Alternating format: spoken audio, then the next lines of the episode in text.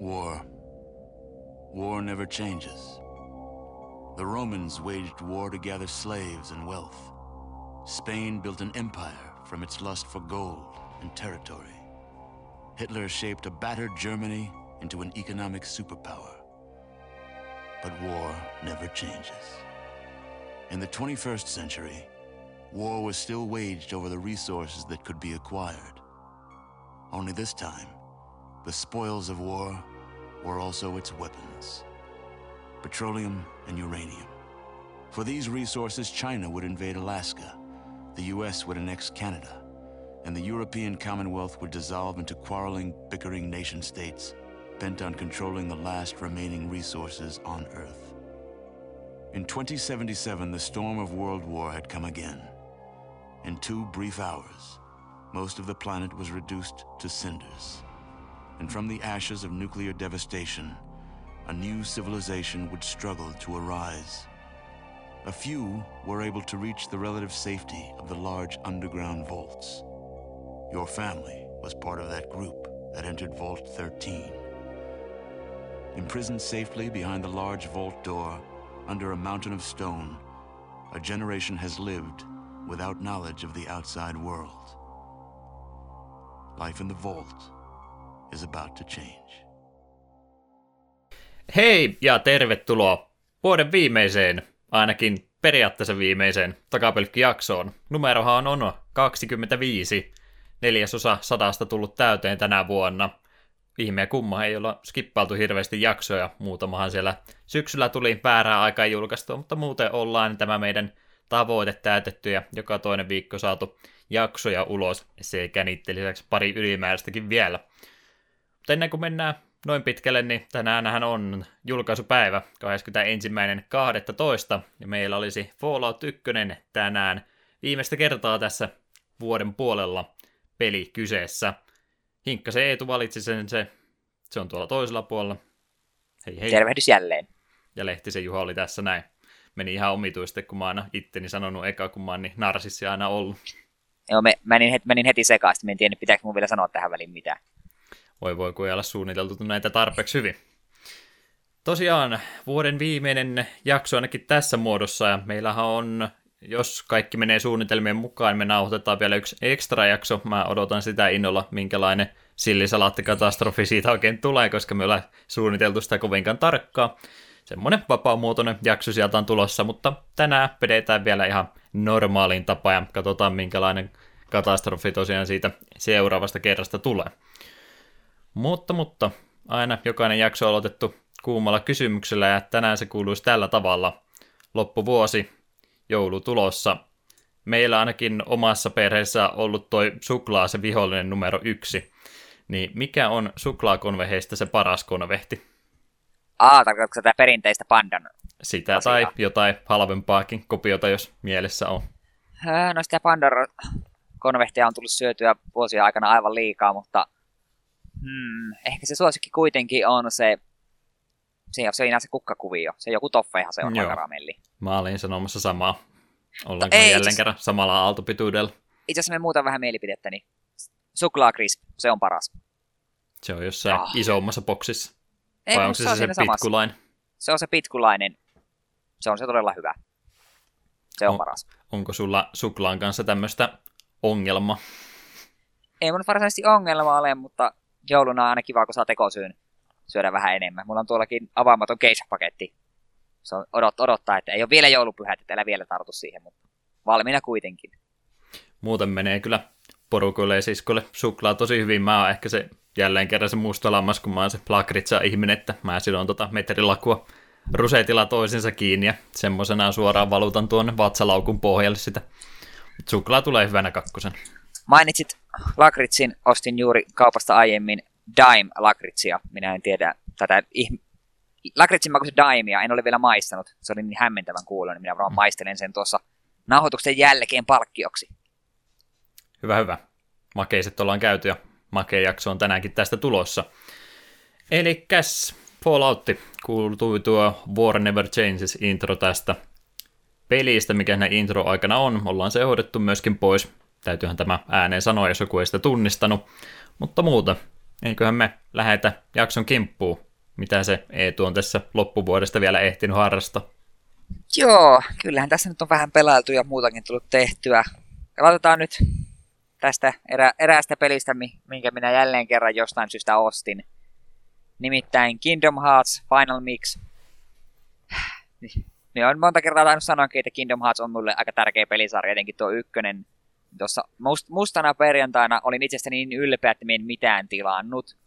Sitten tuli mustan perjantain jälkeinen maanantai, CD-onilla oli vieläkin tarjoukset voimassa, ja no, liha on heikko, ja minä tilasin Pleikka 4 Kingdom Hearts 1.5 ja 2.5 kokoelman, eli tämän yhdistelmän, ja sen lisäksi vielä sitten sen 2.8 kokoelman, koska sitä mulla ei vielä ollut missään muodossa, ja sitten tuollaisen Horin ohjaimen Switchille.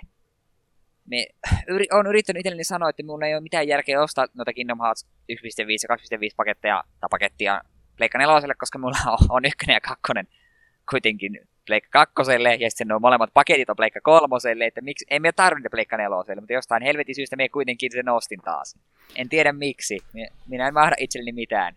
Mulle valitit, kun mä surruin Vovia taas pelaamaan, ja itse siellä vetää Kingdom Heartsia ties monettako kertaa nyt. niin. Et saa yhtään sen parempi. No, mutta me haluan vähän puolustella itteeni. Me on varmaan, on meitä saattanut jossain kohtaa mainita, mutta Pleikkari 2 oli mun eka ikioma konsoli. Se oli mun rippilahja ja sen mukana tuli Kingdom Hearts 1. Veljeni oli sitä valitsemassa. Onneksi, koska en tiedä mitä porukat olisi muuten minulle ostaneet. Ja olihan se, se, se oli sellainen uskomaton kokemus, että me muistan Kingdom Hearts 1 kutakuinkin ulkoa. Muistan, muistan bossien nä, näitä, näitä kuoteja aivan liian paljon ja niin poispäin, niin sillä on jotenkin sellainen tärkeä paikka mun sydämessä, että aina me voi palata pelaamaan Kingdom Hearts 1 ja jotenkin tuo Final Mix antoi vähän, toi vähän lisäjuttuja. Eli siinä mielessä me pelasin tuon pelin vasta toista kertaa, jos tarkkoja ollaan. Mutta niin, se on vaan semmoinen peli, että aina me välillä haluan pelata se uudelleen läpi. Ja vaikka itse asiassa niin Kingdom Hearts 2 ja Birth by Sleep on minun mielestä huomattavasti parempia, niin silti tuo ykkönen on silti se, millä on kuitenkin se tärkein paikka mun sydämessä. Me tulen aina, aina muistamaan tuon pelin. Niin oli, oli toisaalta se oli semmoinen nostalgiatrippi taas vetää se läpi vedin sillä vaikeimmalla vaikeudessa eli Proud-modella, koska no, mä oon pelannut sen niin monesti sen perus Kingdom Heartsin, että se olisi se normaali vaikeusaste tuskin olisi ihan kauheasti minua hetkauttanut. Ja kun taas tuo Proud Mode on semmonen, että kyllä sinne vähän oikein saa jopa pelatakin. Useampi pomo ihan peli alusta asti ja loppupomo asti, niin vetää sut parissa iskusta kanveisiin, jos et oo valppaana. Niin se oli mukavaa haastetta. En ruvennut sataprosenttisesti nyt vetämään, koska me on sen Play 2 aikoinaan vetänyt sen perusversion sataprosenttisesti, niin ei, nyt, ei nyt ollut kuitenkaan sitä fiilistä, että jaksaisi ruveta grindaamaan maksimilevelille ja kaikkia bonusbosseja kokeilla. Etenkin kun ne Proud on aika kovia. Mutta ehkä jossain kohtaa ta, voisi palata ihan vain grindataksi ja tehdä sen kaiken. Platinatroppia tuskin jaksa ruveta mättimään, koska se vaatisi sen, että jos pelata peli uudelleen ainakin kaksi kertaa vielä. Helpo, sille, että koska yksi troppi oli, että pelaa peli ilman, että vaihdat hahmoilla yhtä equipmenttia. Sen voi pelata kuitenkin helpommalla niin se ei ole niin paha. Ja sitten toinen oli, että piti pelata alta 15 tuntia. Niin sekin olisi helppo vetää helpommalla vaikeusasteella vetää vaan, to, vetää vaan päätehtävät läpi, mutta ei, en, en, en, en, en jaksa yleensä tuollaisia ruveta vääntämään.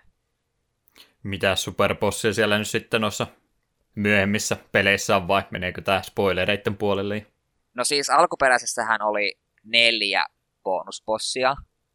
Öö, semmonen ihme aavikkomörri kuin Kurt Sisa, Phantom Neverlandissa, sitten Ice Titan ja sitten spoilers, spoilers, Sephiroth on se kaikkein pahin alkuperäisen Kingdom 1 loppupomo, mutta sitten tuo Final Mix toi vielä yhden bonusbossin lisää. Se taitaa kulkea nimellä vaan Unknown, mutta se on käytännössä Kingdom Hearts 2 Xemnas. No, ei ole Final Fantasy 9 värikäs pallo, vaan tulee yhtäkkiä, että tässä on se superbossis. Osma olisi kyllä tosiaan aika hauska Tuli, tuli vähän kiireen. Meidän toi harjoittelijaisilla oli kolme tuntia aikaa tehdä tämä viimeinen bossi. Niin se teki tuommoisen pallon siitä, niin että pitääkää hauska. Joo, tuo tuli yllätyksen. Mä muistan Sefirotin kyllä pieksäneeni, mutta en mä noita muita kuullutkaan, että siinä oli enemmänkin vielä. Joo, se, no se Ice Titan oli kanssa sillä Kolosseumilla. Hmm. Ja mutta sitten mun mielestä Phantom ja Kurtsi saa voi haastaa vasta sitten, kun oot käytännössä päässyt männyt viimeiseen, viimeisen dungeoniin tai viimeiseen mestaan. Eikös tuo eka Kingdom Heartsikin nyt ole jo Onko siitäkin yli 15 vuotta kohta? Aika lähellä. Kyllähän siitä varmaan aika monta vuotta rupeaa tulemaan. Voi voi voi, voi Niin. mitenköhän sen kanssa ja tämän podcastin ja sen pelisarjan kanssa käy. Joutuuko Eetu tekemään omia jaksojensa sitten, soolojaksoja. No kun se on vähän ongelma, kun me on pelannut käytännössä kaikki Kingdom Heartsin pääsarjan pelit ainakin kerran, ja suurimman osa Siihen. useamman kerran, niin se en Siihen tiedä, mä voi- luotan. Ja plus siinä on ehkä vähän se ongelma, että me en pystyisi olemaan millään tavalla niin kuin puolueeton. Me, Hmm. me tiedostan, että just tuossa ykkössäkin on paljon puutteita, mutta se on vaan mulle liian tärkeä peli. Ei me voi puhua sitten sanoa niin kuin mitään oikeasti pahaa. Joo, ei mulla tota, oikeasti mitään Kingdom Heartsia vastaan. Mä oon tota, niin mälsä ihminen, kun mä en vihaa oikein mitään pelejä, niin mä nyt tässä leikillä otan tämän Kingdom Heartsin tämmöiseksi silmätikuksi aina, kun sä sen mainitset, niin yritän omaa persoonani tässä vähän monipuolista. En mä oikeasti mistään muusta pelistä tai mitään muuta peliä vihaa, mutta kuin sitä Ice Climbersia edelleenkin. Se on sitten tuossa jossain ensi vuoden puolella joku jakson peli. Hmm, se on se Ja pakko pelata aprillipäivän läpi jakso. asti. Aprillipäivän jakso se. Ehkä tässä nyt vielä sen voisi mainita, että en nyt enempää sano noista muista tuon paketin peleistä, koska me tulen pelaamaan ne varmaan lähitulevaisuudessa, niin me puhun niistä sitten enemmän. Sitä Tosin sen voin- innolla odottaa. Tosin sen voin jo sanoa, että tuo seuraavana vuorossa on Chain of Memories, ja me tulen pelaamaan se helpommalla vaikeusasteella, koska me on kertaalleen kärsinyt sen normaalilla vaikeusasteella, ja me en tykkää sen pelin taistelujärjestelmästä yhtään. Se oli niitä käsikonsoliversioita. Joo, alun perin tuli GPAlle, mutta sitten tuo, mikä tuossa paketissa on, niin myös Pleikka 3 pake- versiossa oli, niin oli vaan Japanissa julkaistu Pleikka 2 versio, joka grafiikolta tällaisiltään on käytännössä samanlainen kuin ykkönen, mutta sitten se vaan käyttää sitä korttisysteemiä taistelussa, ja mie en tykkää sitä korttisysteemistä. Se on suoraan sanottuna perseestä. Ei tainnut nyt tuossa, kun oli tämä PlayStation Experience-tapahtuma, niin ei tainnut uutta traileria tulla seuraavasta kolmosesta. Niin pari trailerihan me ollaan aiemmin jo saatu. Hmm. Ei nyt ole vähän aikaa taas mitään kuulun. Ei on nyt ne. Se tulee sitten joskus. Se ei tule. Me odotan sitä-. Me odotan sitä paljon enemmän kuin sitä Final Fantasy 7 remakea. Vielä siellä 2.9 on tilaa, että mitä tässä nyt kolmosen kanssa vielä hoppuun. Joo. No ehkä, no ehkä sen itse voisi voisi mainita, että Kingdom Hearts on kyllä siinä, sen ve- verran me voin pelisarjaa kritisoida, että nuo pelien ja pakettien nimet on kyllä ihan, ihan pöljiä. Sekin, että se on 2.8 Final Prologue, mikä se oli? Final Prologue Chapter. Hmm. Oikeesti. Ja sitten kun just, niin kuin Birth by Sleep kuulostaa vielä kohtalaisen järkevältä, kun on mikä 258 over two days ja... Niin, Japania parhaimmilla. niin, ja sitten siinä on tuossa, tuossa just tuossa 2.8 on se uusi juttu, oli se Kingdom Hearts Birth by Sleep 0.2 Fragmentary Passage. Oikeesti, ihmiset, ei, no, ei, ei, vähän rauhoittukaa nyt vähän. Kingdom Heartit maistu vuodesta toiseen. Kyllä. Mutta on me jopa jotain muutakin myös pelannut. Pikaisesti että Xenoblade 2 jatkuu edelleen ja se on edelleen hyvä peli. Mutta tuossa pari päivää takaperin aloitin Darksidersin. Tämän kanssa mulla oli tämmöinen mielenkiintoinen tapahtumasarja, kun julkaistiin nämä joulukuun PlayStation Plus-pelit. Ja siellä oli Darksiders 2. Niin mä olin silleen, että no hei kiva, että me on pidempään aikaa katsonut sekä ykköstä ja kakkosta, että ne voisi jossain kohtaa hankkia ja pelata. Mutta sitten minun jäi vähän harmitti, että no hit- hitsi, kun mie kyllä yleensä tykkään pelata nämä pelisarjat, niin kuin, että aloitan ykkösestä. Mä sen verran pakko mietin, niin mie, jos on mahdollista, niin mie aina mieluummin aloittaisin niin kuin ekasta osasta, vaikka niillä ei välttämättä tarinallisesti mitään merkitystä. Mutta sitten me niin huviksi samana päivänä, kun tieto tuli, että se kakkonen on tulossa joulukuussa, niin menin sitten katsomaan, että paljon tuo ykkönen nyt on storessa, että eihän se kalli, kallis normaalissakaan ole, niin se oli jossain ihme erikoistarjouksessa, sille jäi hinta joku kolme vai neljä euroa. Niin mä olin silleen, että tämä on selvä merkki, minun pitää ostaa tämä, ja että saa sen pelattua ennen sitä kakkosta, ja nyt sitä pari päivää on pelannut, ja se, se oli siinä mielessä mielenkiintoista, kun me rupesin pelaamaan, niin katsotaan, okei, okay, tämä on niin kuin just nämä God of Warit ja tämmöistä perusmätkintää. Sitten me rupesin ekan pelisessä aikana miettimään, että eikö jotkut sanoa, että nämä on vähän niin kuin Zeldoja? Ja se No, sitä oikein- mäkin mm, samaa ihmetellyt, että mä sitä ekaa pelasin jonkun 30 minuuttia niin vaikealla kuin suinkin mahdollista ja luovutin kesken kaiken, kun ei sitä tullut mitään, niin mulla jäi- vain semmoinen beat'em fiilis siitä mieleen, että en mä mitään Zelda-elementtejä siinä vielä huomannut. Joo, siis me itse niinku ihan samaa sen mietin. Lopetin ekan pelisession semmoisen paikan kuin Twilight Cathedral eteen. Ja vähän, vähän raavin päätä, että no ihan, minä tykkään kyllä tämmöistä beat'em että ihan miten vaan. Aloitin seuraavan pelisession sitten seuraavana päivänä ja yhtäkkiä olinkin pelin ensimmäisessä isommassa messassa, joka oli ihan suoran Zelda Dungeoni. Hmm. Siellä oli useita kerroksia, lukittuja ovia ja avaimia, siellä sai esineen, mikä mahdollisti pusleen ratkaisua, jota, ja sitten sama esine tarvittiin pomotaistelussa, niin sitten aivan, nyt minä ymmärrän. Tässä on Zeldojen dungeoneita. Ja se oli itse se itse asiassa nosti mun mielenkiinto tuosta pelistä niin kuin siitä ihan jeesistä niin aika paljonkin. Toi, se vaikuttaa tosi hyvältä peliltä nytten, ja me odotan mielenkiinnolla, että miten tuo sitten myöhemmät niin sanotut dungeonit sitten toimii. Ja miten paljon tuo antaa sitten erilaisia juttuja. Väärät ennakko. Odotukset sitten antaa tuo peli. Joo, se on eka puolitoista tuntia on just sitä, että aika peru suoraviivasta mätkintää. Ja sitten yht, yhtäkkiä pelinä, että no niin, nyt tämä oikea peli alkaa, että täm, meillä on tällaisia dungeoneita. Suosittelen. ne halunnut semmoisen Hollywoodimaisen, että täytyy se alkuajat aloittaa semmoisella kunnon räjähdyksellä, että näytetään oikein kunnon toiminta tässä alussa ja sitten vasta päästä myöhemmin pelin sisältöön kunnolla kiinni. Jep, ja se oli etenkin hauskaa, kun sekapelissä, kun me lopetin just sen paikan eteen, niin se, sitä ennen tuli just semmoinen todella keskinkertainen lentelykohta, joka oli mun mielestä aivan liian pitkä, niin sitten se yhtäkkiä pelistä näytti, että unoha, unoha tuo hölmö lentely, että nyt, nyt tällä se tämä peli on. Suosittelen kyllä sinullekin, että jossain kohtaa jatkat. Elä ehkä mm, vaikeammalla vaikeusasteella, jos se puolen tunnin jälkeen pääty seinään. Mä vähän aina yliarvioin omat kykyni, kun mä pistän aina vähän turhan vaikealle se aluksi ja sitten luovutan kesken kaiken, vaikka peli muuten hyvältä vaikuttaisikin. Se, se itse asiassa kohtaa pitää sanoa, että se on itse hyvä, että mun ei tarvitse hahmoa nyt kuvailla, kun itse kanssa vähän sitä pelannut. Että minun, minun mielestä tämä pelattava hahmo War näyttää ihan siltä, kun se olisi karannut Warcraftissa. Mulla tulee niin kuin väkisin mieleen Warcraft 3 niin kuin tämä, tämä Arthasko tämä on. Hmm. Ja mulle tulee jotenkin, että, että tämä on joku Arthaksen joku veli tai jotain. Että jotenkin kasvon piirteet ja tuommoinen tosi mahtava haarniska päälle, niin heti tulee Arthas mieleen, en tiedä miksi. Kivikasvo. Niin, jotenkin, jotenkin mulle tuli heti se fiilis mieleen. Tätä on kannannut Warcraftista. Niin sehän on nyt ollut pitkä aikaa, se tuli se kakkonen, mikä taas ilmeisesti niistä Zelda-elementeistä luopua, jos ei kokonaan, niin osittain ainakin. Sitten ne remasteroitiin varmaan kahteenkin eri otteeseen, ja kai sieltä nyt kolmostakin oli sitten vielä Joo, jossain kolmosta, vaiheessa tulossa. Joo, kolmesta mun mielestä nyt tyylin tällä viikolla tai joskus aiemmin niin tuli tietoa, että siitä vähän pelikuvat. Siinä päästään pelaamaan sitten Furylla, kun ykkössä pelattiin pelata Warilla, kakkosessa Deathillä ja sitten kolmessa Furylla. Ja se on yksi asia, mikä vähän harmittaa, että on otettu niin kuin tuomion päivän nämä neljä ratsastajaa, mutta sitten War ja Death on pysynyt samoina ja sitten jostain sitä Pestilence ja tämä Famine on korvattu Furylla ja Strivella. Miksi? Hölmöä. Hmm. Olisin paljon... Mun mielestä just... No okei, okay, Famine on ehkä hankalaa kuvitella, että miten joku nälänhätä taistelee, mutta niin kuin Pestilence olisi niin kuin helposti kuvitella joku myrkky kautta semmoinen heppu. Retkonnattu pois. Kyllä, vähän, vähän, vähän erikoista. Missä ne oikeudet nyt ylipäätänsä menee, kun eikö se ollut THQ-pelejä alun perin? Oliko se se Nordikki osa peli Vissi, alun perin, joo, että missä se nyt taas menee? Tällä, mä tämän kerran tarkastin tämä asia, mä oon jo ehtinyt unohtamaan, että mitä sille tapahtui. Vähän aikaa oli limpossa ne oikeudet. Ah, okei. Okay. No, kai se sieltä tulossa on, muodossa tai toisessa. Joo, kyllä myös se kolmosesta vasta oli jotain näytetty.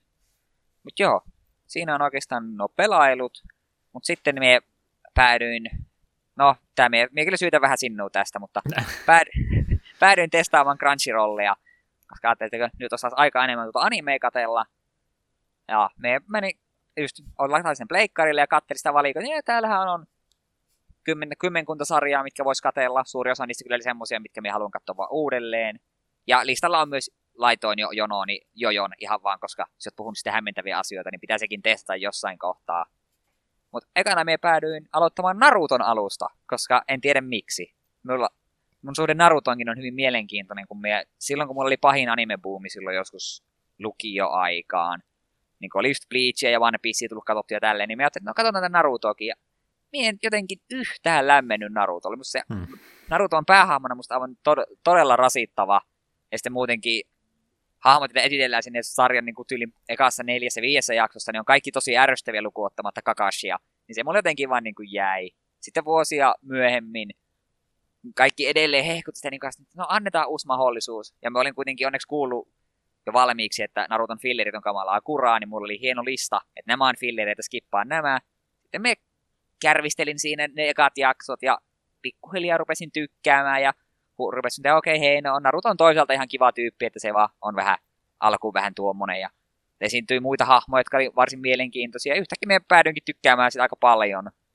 Mutta sitten mulle tuli sellainen pieni ongelma, että kun me saavuin Shippudeniin, eli tähän niin kuin, en ymmärrä, että minkä takia ne on periaatteessa kaksi eri sarjaa, vaikka ne on samaa jatkumoa. Siinähän on pari vuotta välissä. Kuitenkin shippäisin Shippudeniin nykyhetkeen. Sitten minä en enää voinutkaan katsoa jaksoja sille niin paljon kuin me halusin putkeen, vaan me piti odottaa seuraavaa jaksoa. Ja juuri oli menossa filleriarkki, niin sitten siinä meni silleen, että katsoin, että no, ai, uusi jakso, ai tää filleri, skipataan. Menee se mm. viikko, ai uusi jakso, ai tää filleri, skipataan. Sitten meni pari viikkoa, minä katsoin, että oliko uusi jakso filleri, ja sitten se vaan jäi. Ennen sit, ja sitten nyt yksi kerta rupesin miettimään, että vois, pitäisikö mun jatkaa mihin me jäi, niin me tajusin, että mulla ei ole mitään hajoa, mihin jakson numeroon me on jäänyt. Ja minkä kanon jakson mä oon viimeksi nähnyt, niin eh, nyt aloitin sitten alusta, niin nyt, nyt kun ne kaikki jaksot on kuitenkin tullut ja kaikki ilmeisesti on tuolla Crunchyrollissa, niin tuleepahan ne nyt sitten nähtyä kokonaisuudessaan. Sanoit, että nyt kun on vähän aikaa katsoa, niin päätit valkata sen, missä on se about 700 jakso. No, hei, Me, me vähän enemmänkin.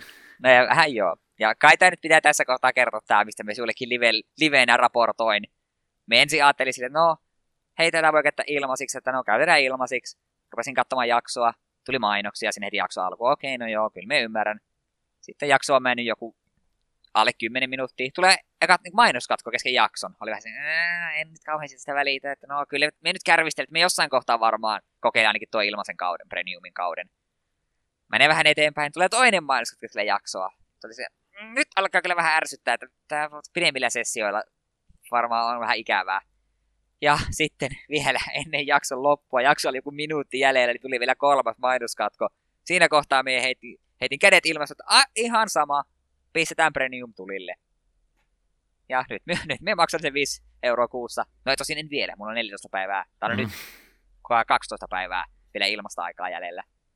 ei vitoinen kuussa kuitenkaan paljon ole ja kuitenkin aika laaja valikoima tulla oli sarjoja. Ja äkkiä silleen mitä silmeili just nuo kymmenkunta sarjaa, mikä me jo merkkasit, näin me aion katsoa niin mulla kyllä menee useampi kuukausi, että ne on kaikki katsottu. Vai että Naruto, aikuinen mies, mitenkä kehtaat? No, ja tavallaan kyllä rupesin niinku Mä... miettimään, että onko, onkohan me kasvanut tälle sarjasta jo yli, mutta en, en ilmeisesti ole. Kyllä me edelleen no, to, tuolla anime-taistelusta nautin. Mä olin tässä kohtaa ihan vaan jonkun mahdollisen vihaa ja ääni ei tullut omasta suusta nämä sanat todellakaan. Ja mä silloin jo intti aikaa Naruto ja kattelin se melkein kaiken putkeen, mitä siihen asti oli tullut, mutta kyllä mäkin ne fillerit silloin aikanaan skippasin. Että en tiedä, jaksaisiko semmoisen urakkaa enää uudestaan lähteä. Mullahan vähän kävi justiin noiden kolme ison kanssa tuo Naruto Bleach ja One Piece, että kaikkia kattelin ahkeraan erittäin nopean tahtiin poltin sisältöä, kun pääsi alkuun, mutta kaikki on sitten keskiin jäänyt, että mä oikein kunnolla. Et mä kävin Narutosta viimeistä kymmenen jaksoa katsomassa tässä ei niin kauan aikaa sitten, että halusin nyt nähdä, että mihinkä se päättyi. Ilmeisesti siinä oli se viimeinen arkki ollut about viimeiset kolme, neljä, viisi vuotta kesken, niin ehkä nyt sillä mitään se isompaa tullut siinä missattu. Joo, niin se just se iso, iso ninja-sota, minkä aikana just niitä fillereitäkin tuli niin paljon, ja siihen, siinä kohtaa minäkin saavutin sen niin sanotusti nykyhetken silloin. Mutta jos olet kerran noita al- alkuperäistä Narutoa katsonut paljon, niin sitten tärkeä kysymys. Kuka on sun suosikkihahmo? On vain yksi oikea vastaus. yksi oikea vai? Vain yksi oikea, tästä on, minä Onko se Shikamaru vai kuka se on se taktikko? Ei, oikea vastaus on Rock Lee, koska Jaa. Rock Lee on kovin jätkä ikinä. No on no, okay. kyllä no, anime moment, kun ne painot lähtee jaloista. Joo, siis just tää Rock Lee vastaan Gaara on anime-historian tyylikkäimpiä taisteluita. Ai että, siinä kohtaa, kun se tuli ihan totaalinen Rock Lee-fani. Se oli silloin eka kerran, kun Rock Lee näkyi, että mikä on tämä jätkä, miksi tämä näyttää tältä. Tämän pöljen näköinen, mutta ai että, Rock Lee on niin kova jätkä. Ainut ehkä kovempi voisi olla se, se, se, sen sensei, Might Guy. Kyllä mm. me silti enemmän tykkää Rock Leeistä. Mutta Shikamarukin oli ihan hyvä vaihtoehto. Sekin on ihan hauska. Joo, noin vähän tommoset, ettei välttämättä enää uudestaan jaksaisi lähteä katsoa. Kyllähän noin siis tosiaan teinikäisille nuorille aikuisille ihan hyviä noin animesarjat, että kyllähän ne opettaa sitä periksi antamattomuutta ja uskoa itteensä ja muuta, että siinä mielessä ihan hienoa sisältöä oma ikäisille on, enkä mä sano, että eikö saisi vanhempanakin nauttia, mutta nyt on vähän sellainen nähnyt sen sama juonen kaavan niin monessa eri freimeissä, ettei välttämättä sillä enää niin paljon niistä irti saa. Mm. Mutta olisi kiva kääntää kelloja taaksepäin, katsella noita taas se ikäisenä uudesta. Mut joo, olin mäkin jotain kattellut sentään, niin en mä nyt sua tässä pelkästään vaan liekitä, vaan täytyy myöntää itsekin jotain tässä katsoneeni. Vähän Kateellinen, kate, onneksi. kateellinen, kateellinen vaan olet. Haluat nähdä Rocklin taistelevan taas. Joo, sieltä lähtee uudesta. Siinä oli, siihen aikaan oli myös se hieno se alkuopeningi, se Fighting Dreamers. Se oli ä- ä- vanhassa kreatiivien soittimessa, MP3-soittimessa oli aika monta vuotta pyörimässä. Sen kokoinen MP3, missä tietysti oli tilaa about 24 kappaleelle kerralla. Voi niitä tuli, aikoja. Siihen tuli u- uhrattua yksi näistä vähäisistä sluteista, mitä kappaleille oli tila. Kaiken Kai se- muu post-punkki aallon jälkeistä tota, rockkipunkkikappaleita, mitä siellä silloin aikana oli myöskin. Niitä ja anime-kappaleita, niin jos sä nyt näillä pystyt kuvittelemaan, minkälainen mä olin 6-17-vuotiaana, niin siinä tuli vastaus sulle. Oliko anime-biisien seassa myös paras asia, mitä tuli Digimon TV-sarjasta, eli tämä Braveheart-biisi. No oli joo, ja Yes. Tamersin, Tamersin tunnari oli kans, ja ää, Dragon Ball Zasta oli tietysti tunnari ehdottomasti. Kaikkia tärkeä. Kyllä. Jes, sä sait Narutoista tarpeeksi. Nyt. Joo, halunnut pallon nyt kertoa. Ei, no en ehkä rupea koko tarinaa selittämään. No sen Mikä- verran sanoit, että... Mikä on paras alkutunnari tähän mennessä? No siis mä oon kattonut sen parikymmentä jaksoa, niin on vasta tullut se eka tunnari. Aa, no sitten. Mut, ää, ja myö nyt on siinä, just alkoi se apua, mikä tämä keskitason ninjakoe on. Shunin exam alkoi just. Jossa, jossa just esiteltiin just Rock League ja muut, että siinä, siinä kohtaa minun se sarja varsinaisesti alkaa. Ne ekat sille 15-16 jaksoa, ne on silleensä vähän vaan alustusta. Hmm. Mutta nyt heidän pallon sinulle.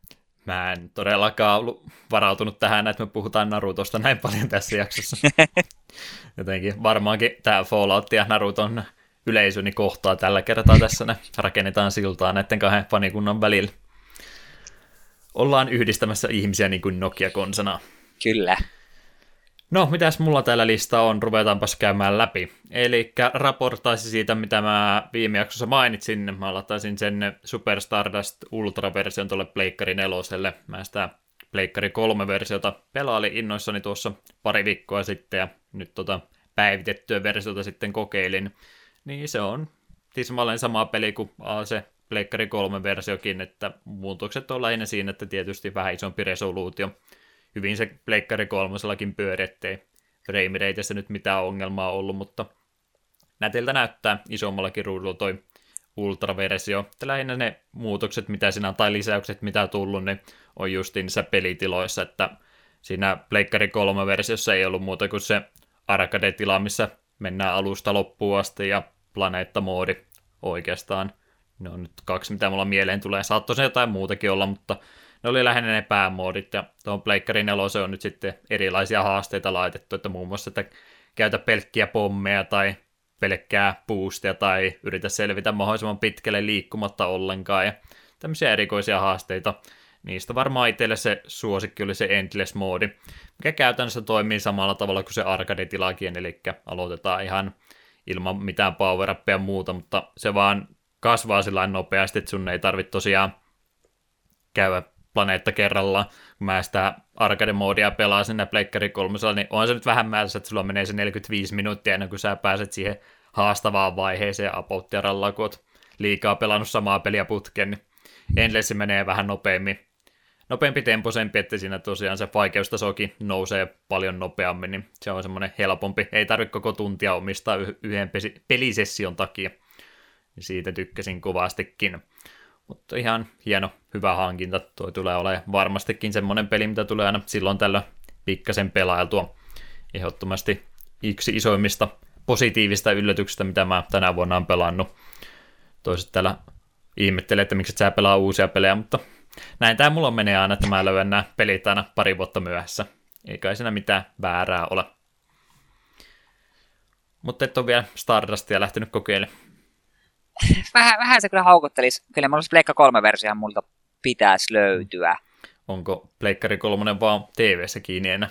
On, onhan se tuolla. Se odot, odottelee. No se ei on sitten pienestä kiinni, jos olet vaan muistanut merkata se ostetuksi. Mulla on semmoinen mielikuva, että mä oon sitten, kun mä aikoinaan sitä kaverin luona pelannut ekan kerran, minun mielestä se sitten tuli plussaa silloin joskus, kun silloin kun se on itsellä ollut. Hmm. No silloin kun itselläkin plussa oli. Kai se mulla on. Semmoinen mielikuva on. Ehkä joku kerta. Ja samoin tuota Ultra viimeksi kun Storiassa kävin, niin vähän pyörittelin mielessä. Että ehkä se joskus poimin. Sitten voidaan ruveta kamppailemaan leaderboardsista. Joo, siellä on kovat tulokset pohjalla jo, että et pärjää enää, valitan. Aha, aha, kovia o- sanoja. On jo karkuun päässyt. Jes, sitten muuta vanhaa omituista. En ollut, ei niin kuin mielessäkään käynyt, että tähän suuntaan tämä tilanne menisi, mutta niin vain kummasti kävi, kun mulla oli Hearthstone asennettuna ja sinne oli uusi lisääri tullut, niin mä kävin kokeilemaan vähän, että miltä se peli nyt vaikuttaa. Ja näin taustatietona, että mä pelasin Hearthstonea erittäin uskollisesti silloin Closet Petasta aina tuonne Naxxramasin julkaisuun asti, ja sen jälkeen sitten vaan silloin tällöin käynyt pyörähtämässä niin en todellakaan tiedä, mitä korttia siihen nyt on lisätty tämän uuden setin myötä, mutta sen, minkä takia mä sitä kokeilin, niin siellä oli tullut se Dungeon Runin ominaisuus, eli yksin pelitila, missä pääsee tietokoneen ohjastamia bosseja vastaan ottelemaan. Käytännössä toimii sillä, että sulla on semmoinen 15 korttia siinä sun pohjadekissä, ja mitä pisemmälle se sun runi etenee, aina kahdeksanteen bossia asti, niin sä saat jokaisen bossin jälkeen kolme, kolme tota eri kolmen kortin vaihtoehtoa sulla siinä valittavana, että mitkä sä haluat lisätä siihen sun deckis. Ja siellä tulee sitten jotain muutakin passiivista tai muuta bonusta, että se tulee vähän hullunkurisia niistä tappeluista, kun sulla saattaa Battle Cry-efektit esimerkiksi triggeröity kaksi kertaa, tai kaikki sun minionit saa plus yksi plus yksi aina automaattisesti, ja kaikkea muuta tämmöistä ekstraa tulee siitä, niin tulee aika villeä niistä matseista sitten mitä pisemmälle ne tappelut etenee. Ja niillä bossilla sitten on tietysti jotain epäreilua ää, tota Hero Poweria ja muun muassa Darkness summoo joka vuoro 5 monsteri ilmaiseksi ja toinen pystyy kopioita tekemään sun minioneista kolmella manalla ja muuta tämmöistä. Kaikki epäreilua, mutta sulla ne omatkin hyödykkeet siinä on, niin kyllä niistäkin tappelusta selviää. Niin en tiedä mistä johtuu, mutta mä nyt koukutuin siitä ihan kovasti, että toivottavasti tämä ei nyt aiheuta sitä, että sitten kun tuo Magic Arena tulee ulos, niin mä oon jostain kumman syystä taas HSN pari jumiutunut. Kattelin sitä alkuvalikkoa, että siellä on 60 boosteria avaamatta, että en tiedä miten ne on sinne päätynyt, mutta siellä ne on. Ei ole peliä tullut hirveästi pelattu, mutta nyt on ollut semmoinen fiilinki aina välillä, että tulee aina silloin tällöin illasta pistettyä harrastuuni päälle ja yksi Dungeon Run sitten käyntiin latasi jopa pelin takaisin puhelimeenkin ihan varmuuden vuoksi. Unirytmi jälleen kerran pilalla. Mutta onko sä milloin HS käynyt koittamassa? No minä viimeksi pelasin silloin League of Explorersia aikaa. Me silloin yhtäkkiä havahduisin ja tunti että hei, minulla ei ollut hauskaa tämän pelin kanssa pitkään aikaa, että mä oon pelannut sitä pikemminkin. Aina tehnyt Daily Questin ihan vaan sen takia, koska pitää Daily Questi tehdä. Hmm. Sen jälkeen en ole koskenut. Videoita on edelleen niin kuin parilta tyypiltä katellut ja pari kertaa striimiäkin, mutta täytyy kyllä myöntää, että just tämä uusin lisääri on vähän houkutellut, ja nimenomaan tuon Dungeon Runin takia. Sitä, siitä kun on katsonut videon, niin iskenyt sitä, melkein voisi Hearthstonein uudelleen asentaa ihan vaan, että kävisi joka klassilla vähintään kerran vetämässä Dungeon mm. Runin, kun se vaikuttaa siltä, että siinä menisi pari iltaa ihan lepposasti. Mutta vielä olen vastustanut kiusausta, jossain kohtaa voisi kyllä testailla, kun se vaikutti ihan, ihan hauskalta pelin muodolta. Lepposa pelimuoto ehdottomasti ja muutenkin, kun mä en ole enää ihan niin tarkkaa, että mä en tosiaan kaikkia metaraportteja käy lukemassa joka viikko ja ennen kaikkea YouTube-kanavia enää seuraa ja kaikki noin HS-podcastitkin on jo pudottanut kuuntelusta pois, niin en ole sillä enää ajan tasalla, miten siellä asiat tapahtuu tällä hetkellä, niin toi on helppo sitten mennä ihan vaan tietokonetta vastaan pelaamaan. Toki tekoäly on tekoäly, että se tekee välillä vähän omituisia valintoja siellä, että saattaa välillä voittaa ihan vaan sen takia, että tietokonetta pystyy vähän jotenkin sen tekoälyä huijaamaan, niin kuin mä sulle tuossa eilen illalla kuvailin yhtä ottelua, kun ei tajunnut Joo. niitä se yksikköisiä lampaitansa se vastusta ja sieltä klierata pois. Se ei sitten päässyt enää mitään muuta pelaamaan, niin tuli vähän huijaten halpa voitto sieltä, mutta tietokoneessa se on, niin ei sillä armoa anneta. Mm. Ja se, se minusta tuossa on hauskaa, kun ne aiemmatkin adventure-modit oli ihan kivoja, mutta itse aina tuli, joskus saattoi tulla se vastaan, että no, tämä olisi niin paljon helpompi, jos mulla olisi tietyn tyyppinen dekki tai tietyt kortit, mutta kun en omista niitä, mutta kun tuossa se kuitenkin craftat, craftat käy sen dekin sitä pelatessa, mm. niin kaikki on periaatteessa samalla viivalla. Se on musta varsin, varsin hyvä ominaisuus tuollaiseen. Joo, mä noista, mitä on nämä yksin pelikontenttia tuossa pelissä ollut, niin mä oon aina tykännyt enemmän niistä valmiiksi piltatuista dekeistä. Että ei ole kiva sitten, kun tulee joku haaste, että no mennään nyt sitten katsomaan tätä mun kokoelmaa, että mitäs mä täältä kasaan laita ja netistä katsot jotain ohi, että joo, no pelaa Freeze nyt tätä vastaan ja sitten rupeat katsoa, että joo, nyt puuttuu täältä taas näinkin monta eri korttia multa, että en todellakaan rupea niitä craftaamaan tässä kohtaa, niin jääköön tekemättä. Ja noin paljon hauskempia, että voi vaan hypätä suoraan ja pelata sillä, mitä se peli sulle tarjoaa. Hauskaa ajanvietettä ehdottomasti ollut. Muutenkin nyt, kun ei tosiaan viime lisäreitä enää, niin ahkeraan pelannut, niin on se korttikokoelmakin siellä sitten jo aika laiha oloinen loppupäästä, niin ei siellä varmaan, stand, tai to, mikä se nyt on, onko se standardi ja wildinen kaksi pelimuoto? Joo, minun mielestä ne on. Niin ei mulla se standardi edes britteissä mitään valikoimaakaan enää, niin enkä vitti ruveta rahaa siihen enää tässä kohtaa kiinni pistämään. Varmaan sitä ja ehkä joskus areenakin tulisi vielä kokeiltua, mutta siihenkin sitä kultaa sitten menee.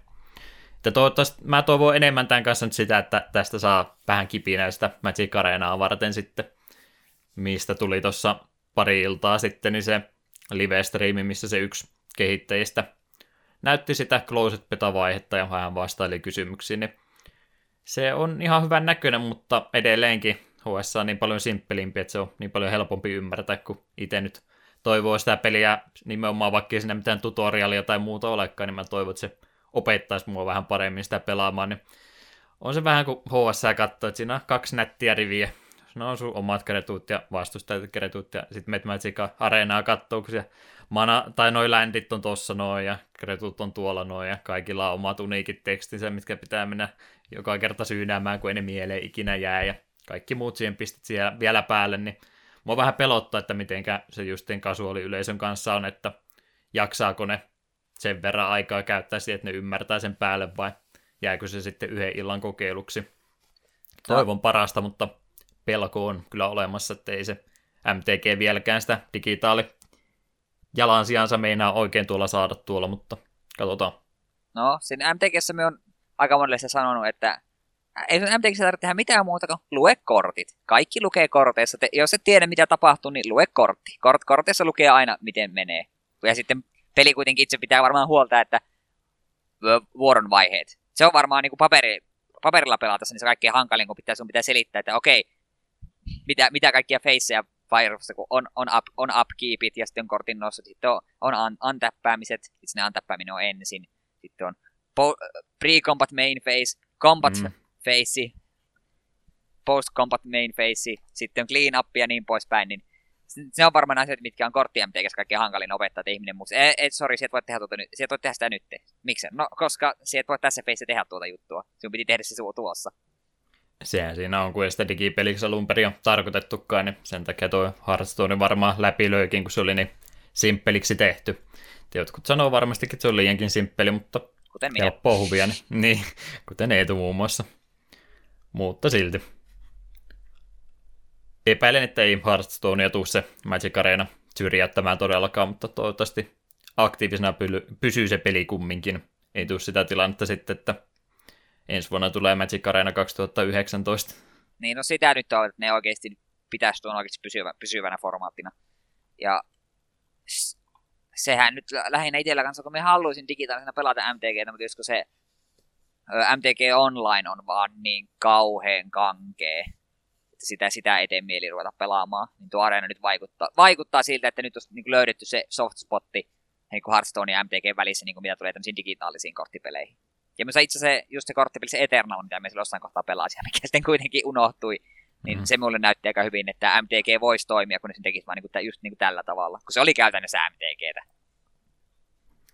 User interfaceista aika paljon kiinni myöskin. Jep.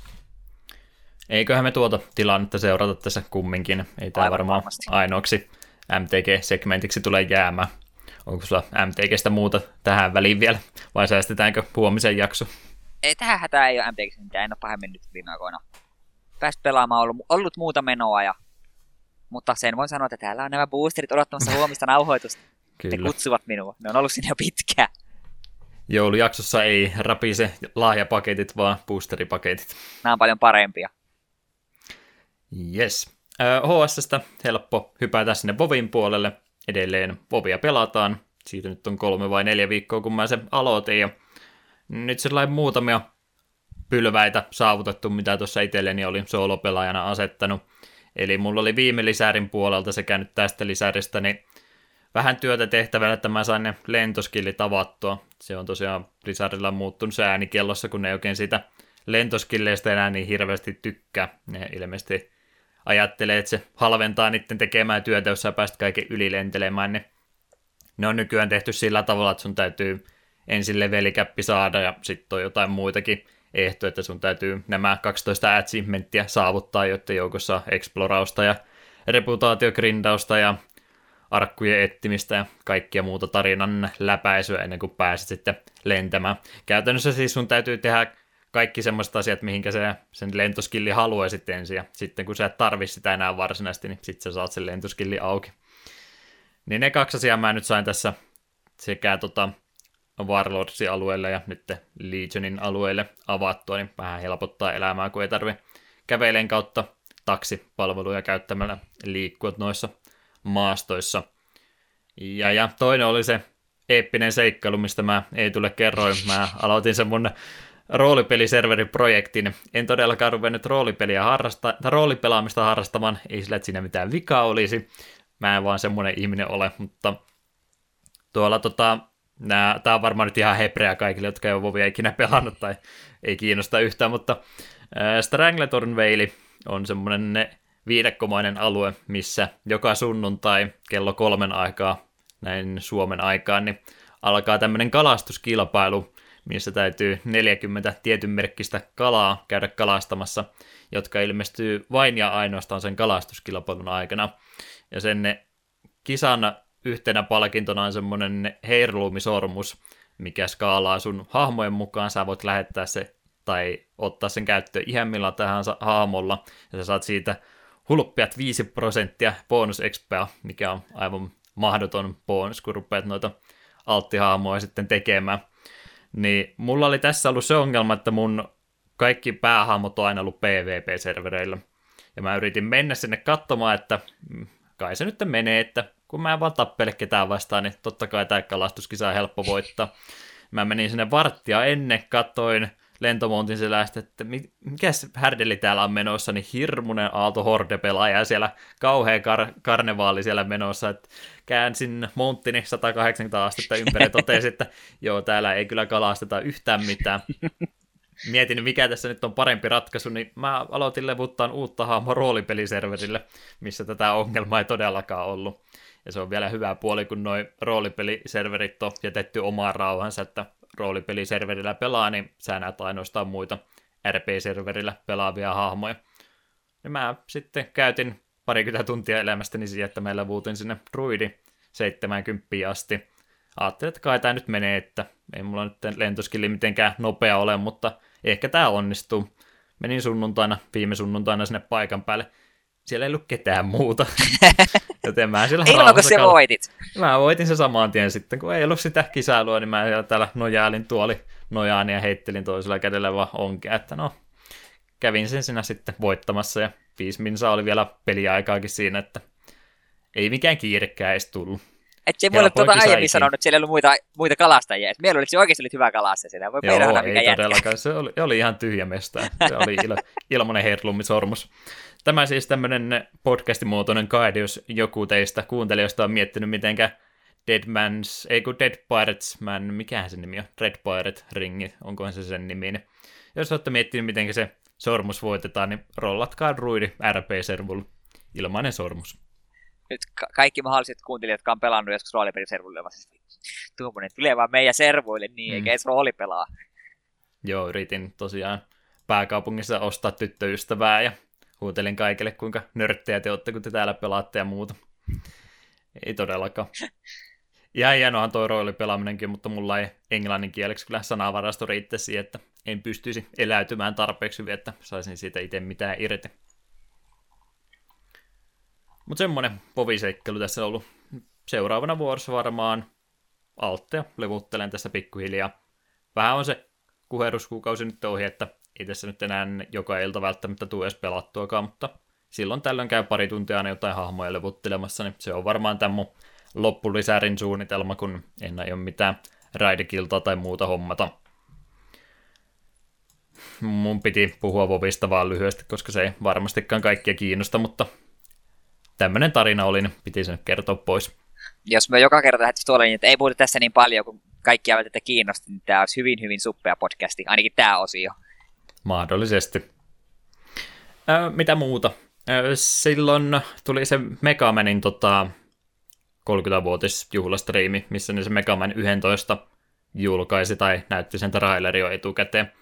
Niin siitä jäi semmoinen asia mieleen, se oli se Megaren, se yksi niistä vieraista, joka siellä oli visailussa mukana. Ja mä oon kyllä nimeen kuullut ja nähnyt hänet jossain muissa asiayhteyksissä aikaisemminkin, mutta en ollut hänen tota musiikkituotantoa se enempää tutkinut, niin nyt mä sitä tässä viimeisen viikon aikana kuunnellut aika paljon. Eli näinkin mielenkiintoinen yhdistelmä räppimusiikkia, mutta biitit, mitä siellä taustalla on, niin on usein sitten vaikkapa Megaman peleissä tai Castlevania ja muuta vanhoja 816-bittisiä pelejä, niin niiden kappaleiden päälle räpännyt. Kuulostaa äärimmäisen typerältä, mutta herra Jumala, kun se toimii todella hyvin. Eikä joku nirppanokka nyt täällä, että tämä nyt on räppimusiikki pilalla, että tämä pitää olla pelkästään tätä virkavallan vastustamista ja kaiken, kaikkien paikkojen rikkomista tämä räppimusiikki ja kaikki muu on vaan teeskentelyä, mutta mulle tämmöiselle supernörtille tämä ainakin toimii tosi hyvin. Että paljon Megaman musiikkia siellä ja muuta tuttua on. Ja sitten ihan tuo oma alkuperäinenkin tuotanto, mitä hän on tehnyt, mikä ei sitten mistään videopeleistä vaikutteita ota, niin sekin toimii. YouTubessa pyörii nettiradio koko ajan, missä on pelkästään Megarenin musiikkia, niin se on mulla tässä viime iltona usein ollut pyörimässä, kun mä oon jotain muuta pelannut samaan aikaan. Suositteluun meni miehen tuotanto. On ilmeisesti yli vuosikymmenen jo tuota tehnytkin ja ihan konsertteja ympäri maailmaa on pitänyt, että ihan jotain vastinettakin hän on siitä sitten saanut työkseen tuota tekee. Se on hieno saavutus. Hmm. Eetu on sen verran metallimies, että mä en tiedä, pittikö se kokeillakka. Ja myönnän, että olen rapin suhteen vastustan sitä sen verran voimakkaasti, että en tiedä pystyisinkö kuuntelemaan. Ehkä mielenkiintoista voisin testata. Hmm. No kaikki ennakkoluulot, mitä sulla räppimusiikkia kohtaa on, niin sä et niistä mitään löydä tuossa Megarenin musiikissa, että saattaisi ehkä jopa mennäkin. Mutta räppimusiikista eteenpäin. Eetu on tuommoinen aikuinen ihminen, joka katsoo animeja. Mä oon näköjään toinen samanlainen. Vähän huonommin on tässä Crunchyrollia viime aikoina selailu, mutta yksi osui silmään. Tämmönen, tällä on itse asiassa monta eri käännöstä olemassa, mutta Recovery of an MMO Junkie oli muistaakseni se nimi, millä se tuolta Crunchyrollista löytyy. Suositteluja löytyy netistä, niin ajattelin, että kokeillaanpa tuommoista. Kymmenen jaksoa vaan, ja jos on jotain MMO-henkistä, niin minähän tietysti samaistun tähän välittömästi. Niin oli tota, mitä nyt ajattelee animesta ylipäätänsä, niin tämä oli mukava, piristävä tuulahdus, jotain uutta välillä. Päähahmo on 30-vuotias naishenkilö, joka on työelämästä jäänyt pois ja jää MMO-peliin sitten koukkuun. Se on vähän niin kuin minäkin melkein kaikin, kaikin puoli. Rupesin kuuntelemaan. Naispuolella. Mm. niin, niin. Toi on tota, tota, vähän omituinen ennakkoasetelma kumminkin animesarjalle. Ja kaikki tämmöiset fanserviset ja muut ne poistaa, loistaa poissaolollansa tuossa sarjassa, että oli semmoinen mukava kymmenen jakson pyrähdys tuo sarja. Vähän komediaa, ei oikeastaan toimintaa. Yleensä kun näkee noita tommosia, nythän on niinku viime aikoina, no ei viime aikoina, mutta viimeisen viiden vuoden aikana on hirveästi tullut näitä tämmöisiä öö, roolipeliin maailmaan sukeltaneita tai muita tämmöisiä niin pelimaailmaan liittyviä animeita tuli se Log, Horizon tuli ja mm, Sword Art Online. Se jo oli, en sano jostain kumman syystä mieleen.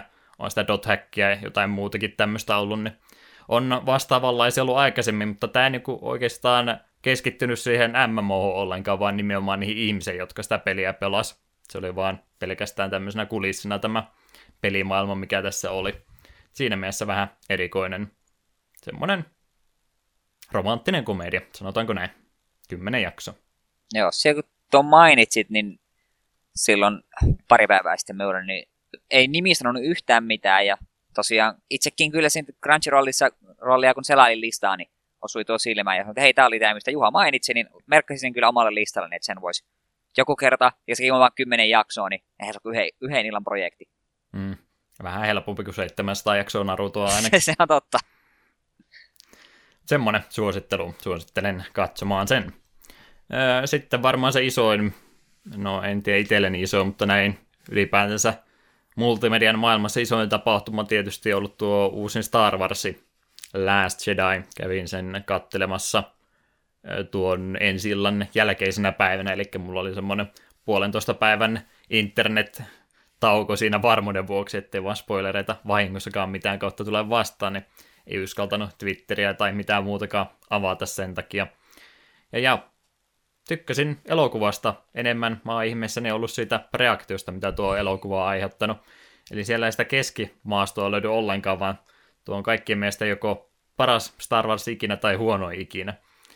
Mä ymmärrän molempien kannat, mutta kyllä mä itsekin ehkä enemmän sinne, jos ei nyt paras, niin ainakin aika lähellä top kolmosta nyt tässä mennä. En niitä alkuperäisiä ainakaan New Hopea ja Empire Strikes Backia voita, mutta kolmosen, nelosen paikalla voisin tuota harkita. Mainio elokuva ehdottomasti. Ehkä se, mitä mä tuosta nyt voin, jos jotain syvää analyysiä pitää antaa, niin tuossa näkyy kovastikin se ero, mikä on näiden kahden elokuvan ohjaajien välillä ollut, että J.J. Abrams teki semmoisen Hollywoodin tutun oloisen valmiiksi pureskellun toimintaelokuvan Star Warsin kuosissa, mitä monet varmasti kaipaskin, ja Last Jedi on nyt sitten vähän ihan erilaisempi oikeastaan kokonaisuus. Ei luota hirveästi vanhaa materiaalia, vaan rohkeasti lähtee uutta tekemään. Aika paljon juonikäänteitä elokuvan varrella tulee, ja monia asioita, mitä ehkä toivottiin, että ton, mikä se Force Awakens oli edellinen. Joo. Monet toivovat, että monta asiaa, mitä Force Awakensissa aloitettiin, niin käytäisiin tässä sitten tarkemmin läpi, niin tässä olikin sitten niin päin, että monet niistä etettiin oikeastaan kokonaan kesken tai selitettiin hyvinkin nopsaa ohitse. Eli mulla on vähän semmoinen fiilinki, että ne, jotka tästä elokuvasta ei tykännyt, niin niillä oli, oli jo etukäteen semmoinen kuva, minkälaisena ne halusi tämän tulevan jatkosa oikein ulos tulevan, ja se ei sitten täyttänyt niitä odotuksia, sen takia se on huono elokuva ikinä. Mun mielestä se on vähän epäreilu tapa lähteä elokuvaa tai mitä tahansa muutakin, videopeliä, TV-sarjaa tai muuta arvostelemaan, jos ei se mene ihan sillä tavalla, kun sä olit omassa mielessä sen ajatellut kulkeva. Ei se automaattisesti tarkoita sitä, jos elokuva yllättää, että se on välttämättä hyviä yllätyksiä, mutta mun mielestä toi enimmäkseen oli positiivisia yllätyksiä täynnä tuo elokuva, ja innoissaan ootan sitten seuraavaa osaa parin vuoden päästä. Eetu ei ollut Star Warsin ihminen. No siis, minä tykkään Star Warsista. Mulla on tuo Blu-ray-paketti, missä on kuusi ensimmäistä. Minun mielestä ne on kaikki ihan katsottavia elokuvia. Kyllähän me nyt... Kaikki? Minusta ne on kaikki katsottavia elokuvia. En mä sano, että kaikki on hyviä, kaikki on katsottavia. Okay. Se, sen, sen, niin, että kyllä minusta niin elokuvista niin silleen tykkään, mutta ehkä me en ole kuitenkaan sellainen niin kova fani, että mehän esimerkiksi Mä en tiedä uskallanko tätä tunnustaa edes ääneen, mutta en ole tosiaan Force Awakensiäkään vielä edes nähnyt. Mm. Joskus varmaan Blu-rayn tai DVD nappaan kaupasta mukaan, niin tai sitten me otat nuo kaikki kolme uutta tulee ja ostan paketin, missä ne on kaikki. Siihen kyllä menee vielä muutama hetki ennen kuin se on mahdollista. Kuitenkin, että ei, mulla ei ole sellaista pakottavaa tarvetta sille, että aah, uusi Star Wars, mun pakko päästä näkemään se nyt heti. Vaan se on pikemmin että ah, ne voisi jossain kohtaa, kohtaa katella. Molemmat me ollaan vähän sitä nuorempaa Star Warsin sukupolvea, kuin emme tosiaan oltu vielä synnyttykään, kun nuo alkuperäiset kolme tuli ulos, että me ollaan kasvettu enemmänkin, enemmän tai vähemmän niiden prequelitten parissa. Niin onhan ne se, enemmän semmoista toimintaosastoa sitten ollut kuin mitä ne alkuperäiset oli. Meillä ehkä vähän eri kokemus tästä sarjasta on kuin monella muilla vanhemmilla faneilla, mm. jotka no, väittää olevansa ne... niitä, niitä oikeita faneja. Mm. Kyllä meidän öö, nel, episodit 4-6, niin kyllähän meidän näin ennen noita prequeleja, koska mulla vanhempi veli, plus sitten mulla serkut oli ainakin jonkinmoisia Star Wars-faneja, koska me muistan jollakin oli semmoinen hieno VHS-boksi, missä oli kolme no, no, no 4, 5 ja 6, niin ne on, sitä kautta ne tuli kyllä siihen nähtyä Ja mä, kohtalaisen nuorena. mä näin Phantom Menace eka ja sitten mä näin vasta ne kolme alkuperäistä. Ne oli vähän, vähän ennen kuin tuli tää Kässin kakkososa nimi nyt taas onko? Klooni jotain. Kloonin sota. Ei, Kloonin hyökkäys. Hmm. Joku semmonen. Joo, Attack of the Clones. Joo, Kloonin hyökkäys se on. Kloonien klooni jotain. Joo, kun se animaatiosarja oli sitten joku klooni, kloonisodat tai jotain, en minä muista. Niin mä taisin vasta siinä kohtaa nähdä ne. Kumminkin sen verran nuori vielä oli, niin hyppäsi siitä Phantom Menacesta, mikä lapsena tuntui ihan hyvältä elokuvalta. Ehkä mieli on muuttunut jälkeenpäin sitten aika paljonkin, mutta kyllä se lapsena ihan mielään katto. Oli hauska katsoa Darth Maulia heiluu punaisen tota, kaksiteräisen valomiekan kanssa, niin se oli siisteintä ikinä. Niin sitten kun katsoi niitä kolme ensimmäistä, että ne on ihan tyylisiä, ei niissä ole efektejäkään edes tarpeeksi. Mut, mut. Kyllä ne kolme alkuperäistä hienoja elokuvia on. Ehkä Return of the Jedi, niistä se ei ole, mutta parempi se silti on kuin mitä siinä sitä sen jälkeen tuli sitten.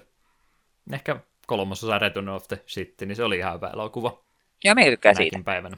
Myös siinä on siinä ne taistelukohtaukset ihan törkeä hienoja. Ettei nyt näe ylipäätänsä mikään suuri skifi-fani, että en Star Trekkiä seuraa ja Battlestar Galactica ja tämmöistä kaikki ohi on mennyt, että enemmän se ehkä sitä toimintapuolta sitten ollut, minkä takia Star Warsistakin on tykännyt, kuin välttämättä sitä avaruudessa seikkailua, mistä monet muut tuntuu tykkä. Mä oon vähän enemmän tuota Tolkienin puolta sitten varmaan ollut aina. Mm. Mekin, ne, mekin tosiaan on sanonutkin varmaan parinkin, että tykkään enemmän miekkajamakia fantasiasta kuin Skifistä, mutta silti mun kaikki aikojen suosikkikirjoja on, on, on Skifiä, joskin vähän erilaista Skifiä, Douglas Adamsin Linnoran käsikirja Liftarille sen jatkossa. Kyllä se on, se on Skifiä, mutta vähän, vähän erilaista kuin Star Wars. Vähän erilaista. Ja siitäkin, eikö ne tehnyt elokuvan siitä ekasta kirjasta? Mä ainakin muistan kattoneen. Joo, teki, ja Se ei ehkä ihan osunut kohdalle, mutta siinä oli muutama tosi hyvä kohta, mitkä ne oli tehnyt sille uskollisesti kirjalle ja kirjan niin kuin, huumoria noudattaen, mutta sitten siinä ne oikeastaan kaikki lisäykset oli jotenkin, äh, ja sitten tietyt asiat minusta meni pieleen. Me en tykännyt yhtään, miltä Vogonit näytti. Ne ei näyttänyt yhtään siltä, minkälaisen ne on ne hahmottanut ja minkälaisen, minkälaisen kuvan niitä saa kirjoissa. En tykännyt. Se elokuvan kanssa varmaan se iso ongelma oli, että Douglas Adams on kumminkin aika uniikki kirjailija aikanaan ollut, niin sitä on vähän hankala sitten lähteä toisintamaan elokuvaruudulla. Mm, Ja mi- minun oikeastaan aina häirinnyt se, että kun jos ruvetaan kirjasta tai pelissä tekemään elokuvaa, niin jos se teet teoksen jonkun lähdemateriaalin pohjalta, niin miksi et voi niin kuin, tehdä sitä sen lähdemateriaalin pohjalta, vai miksi sun pitää ottaa, no, otetaan vähän osia sieltä ja sitten heitetään soppaan vähän omia juttuja. No täytyyhän ohjaajan päästä pätemään, että se on hänen elokuvansa. Ei Jotain pidä. täytyy muuttaa. Pitäisi lyödä semmoisia ohjaajia. Eivät kunnioita alkuperäistä teosta. Miten kävi Hobbitin kanssa? Tuli kolme elokuvaa. Huh. No oli se tärkeä ehdottomasti. Materiaalia oli niin hirmuisesti. Mä, mulla ei nyt niin suuria patoutumia sen Hobbitin puolesta, että kyllähän ne katteli, mutta joo, ei sitä ihan kolme elokuvan tarvinnut venyttä. Mm, kyllä nekin, sama meitä, että kyllä ne katto, mutta sitten se kolmas leffa aikana silleen mietti vaan, että onko se ollut mitään muuta kuin taistelukohtausta, että onko tämä nyt, oliko se nyt ihan välttämätöntä? Jep, jep. Eikö alkuopinnat rupea siinä pikkuhiljaa olemaan? Varmaan tässä sitten joulunpyhinä ehtii taas kerran vähän enemmän pelata, niin katsotaan, mitä ensi jaksossa sitten on. Säästetään sinnekin jotakin. Joten, kuunneltaisiko Falloutista pari kappaletta? Desert Windi, Traders Life oli ainakin tänne ylös kirjoittanut. Kaipa ne lähtee pyörimään nyt.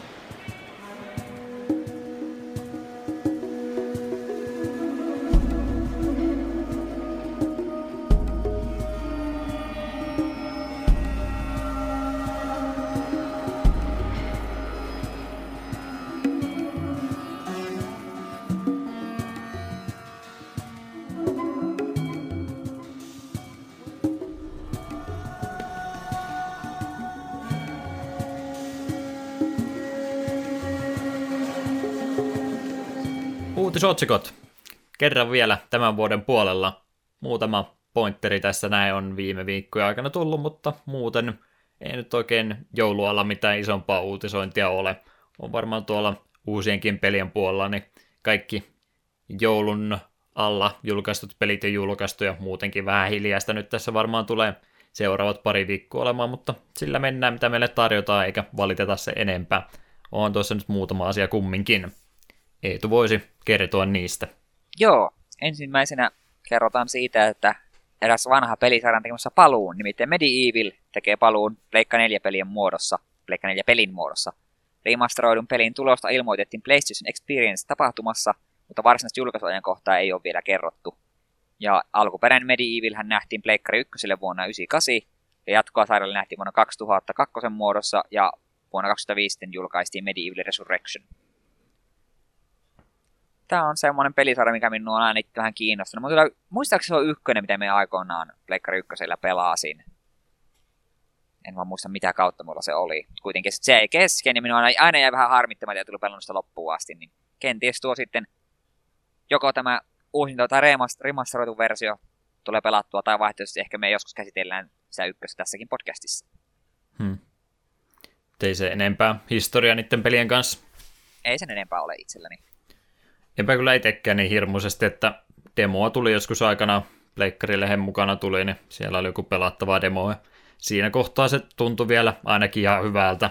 Mä sen Pleikkari kolmoselle sitten ostin tuossa jokunen vuosi sitten. Koitin sitä vähän pelata muutaman tunnin, mutta kyllä tuolla Pleikkari ykköselläkin parempia tasohyppelyitä mielestäni aikanaan oli, että sama ongelma kuten muissakin, että kamerahan se on se vihollinen numero yksi ja se on tuossa Medievalissa varmaan sitten vielä enemmän ikävästi siinä esillä jatkuvasti, varsinkin niissä vähän sisätiloissa, ahtaamissa koodissa, niin kyllä sen kameran kanssa saa olla koko ajan tappelemassa.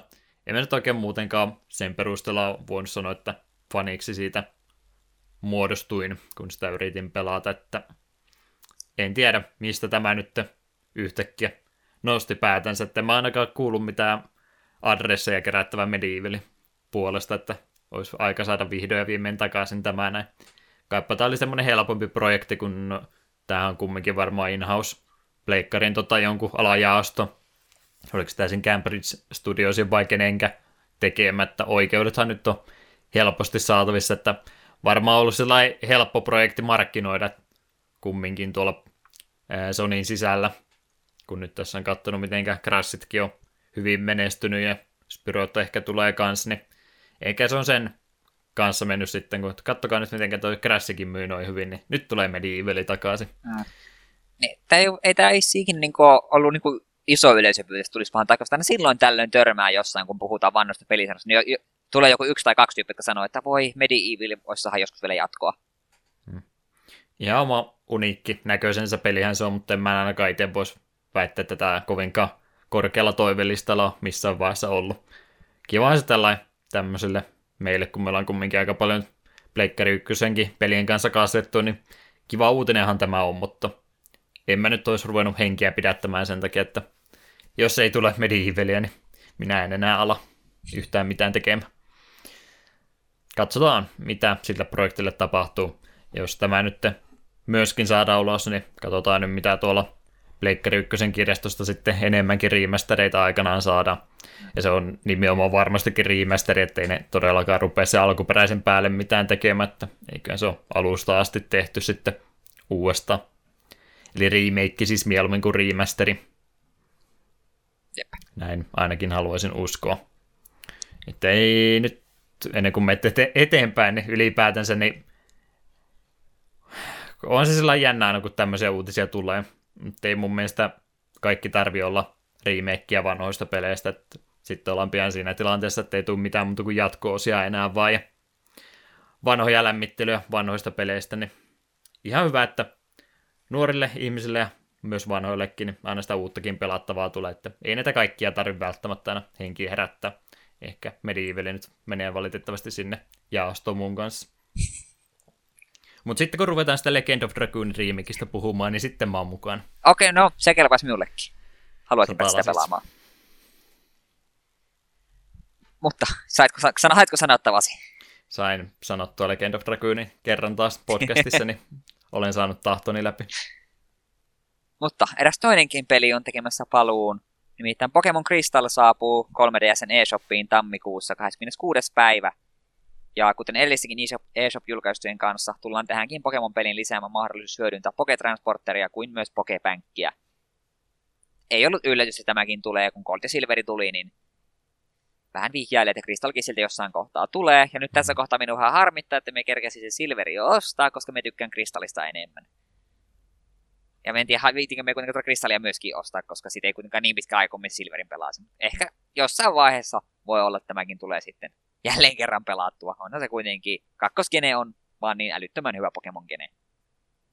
Siinähän se vastaus sille tuli, että minkä takia se ei silloin Gold ja Silverin kanssa tullut. Ne. Nimenomaan tämän takia, että myydään sitten puolen vuoden päästä se erikseen uudesta. Niin, en tiedä, jos ne olisi tullut, pari... kaikki olisi tullut kerralla, niin kaikki olisi tullut suoraan kristallia skipannut Gold ja Silveri. Hmm. Että ehkä kuluttajien kannalta vähän ilkeä teko, mutta business kannalta parempi näinpäin. Ja jos nyt vähänkään on eh, taitoa katsoa eteenpäin, niin voisihan tämä voinut jo etukäteen arva, arvatakin. Tämä muistaakseni silloin, kun me Goldista ja Silveristä puhuttiin, niin kyllä mä taisin silloinkin sanoa, että kyllä se kristallisten tulee vähän myöhemmin perästä. Toisaalta näissä on se kiva, että kun nämä on eShop-julkaisuja, niin nämä hinta on joku vähän päälle 10 euroa, että eipä nuo kalliita ole. Hmm ehkä enemmän olisin pahoittanut mielen, jos näissä ollut jotkut 340 julkaisuja jostain syystä eShopissa, ja sitten jos tullut tänne. Sitten, sitten olisin vähän pahoittanut mieleni tästä. Kymppi sinne tai tänne, niin ei ole nyt niin vakavaa. Miten kun sä oot tämän podcastin tuo Pokemon-asiantuntija, niin mitä tähän Kristalliin tuli uutta tuo Silver ja Gold lisäksi sitten? Öö, no siinä tarinaa nyt vähän, no ei nyt muokattu, mutta silleen se tuli suikune, tuli vähän niin kuin suurempaa roolia, sitä vastaan päästä tai sitä sen näkee siinä seikkailu aikana useamman kerran. Sitten Pokemoneille, kun ne tulee kentälle, niillä on se pieni animaatio. Ah, niin olikin muuten. Joku oli tästä oikein pitkän puolen tunnin videon tehnyt kaikista niitä animaatioista, että se oli hienoa teknologiaa siihen aikaan. Joo, se oli, se, se oli tosi kiva systeemi, että se tuli. Se näyttää kivalta, se jotenkin elävöittää niitä niin paljon enemmän. Ja me ei nyt varmaan mitään kaikkea muuta siinä varsinaisesti oli uutta, koska mä oon palannut kristallia niin paljon enemmän kuin Goldia ja Silveria, niin me todennäköisesti unohan asioita, ihan vasta koska me oletaan, että ne on myös Goldissa ja Silverissä. Hmm. Hyvinkin mahdollista. Kyllähän toi kumminkin parempi versio niistä aina ehdottomasti oli. Ai hetkinen, oliko... Oliko sitä Anno, Unknown Caveä tuossa, tuossa Goldissa ja Silverissä? Tuliko se kristallissa? Kyllä niitä keräämään pysty, mutta en mä muista, oliko niille sitä erillistä aluetta vielä. Minulla on semmoinen mielikuva, että ne, just ne puzzlet siellä, mikä Runes of Alphilla, niin tuli vasta kristallissa. Jotain Joo. pientä kumminkin. Joo, ja oli siinä todennäköisesti jotain muutakin tälle, mikä nyt ei tule mieleen, mutta kuitenkin, parempi versiohan tuo kuitenkin on. Eipä itsellä kristallia ollut, mutta se oli muuten se viimeinen Pokemon-peli, mitä pääsi sen puumia aikana kokematta. Ei tosiaan itse koskaan tullut siirryttyä sitten kolmoskeneen pariin, niin tuo oli se viimeinen kosketus pitkään aikaa, mitä tuolle pelisarjalle näki, niin siinä mielessä hyviä muistoja senkin kanssa oli, vaikka vaan lainaamaan pääsikin.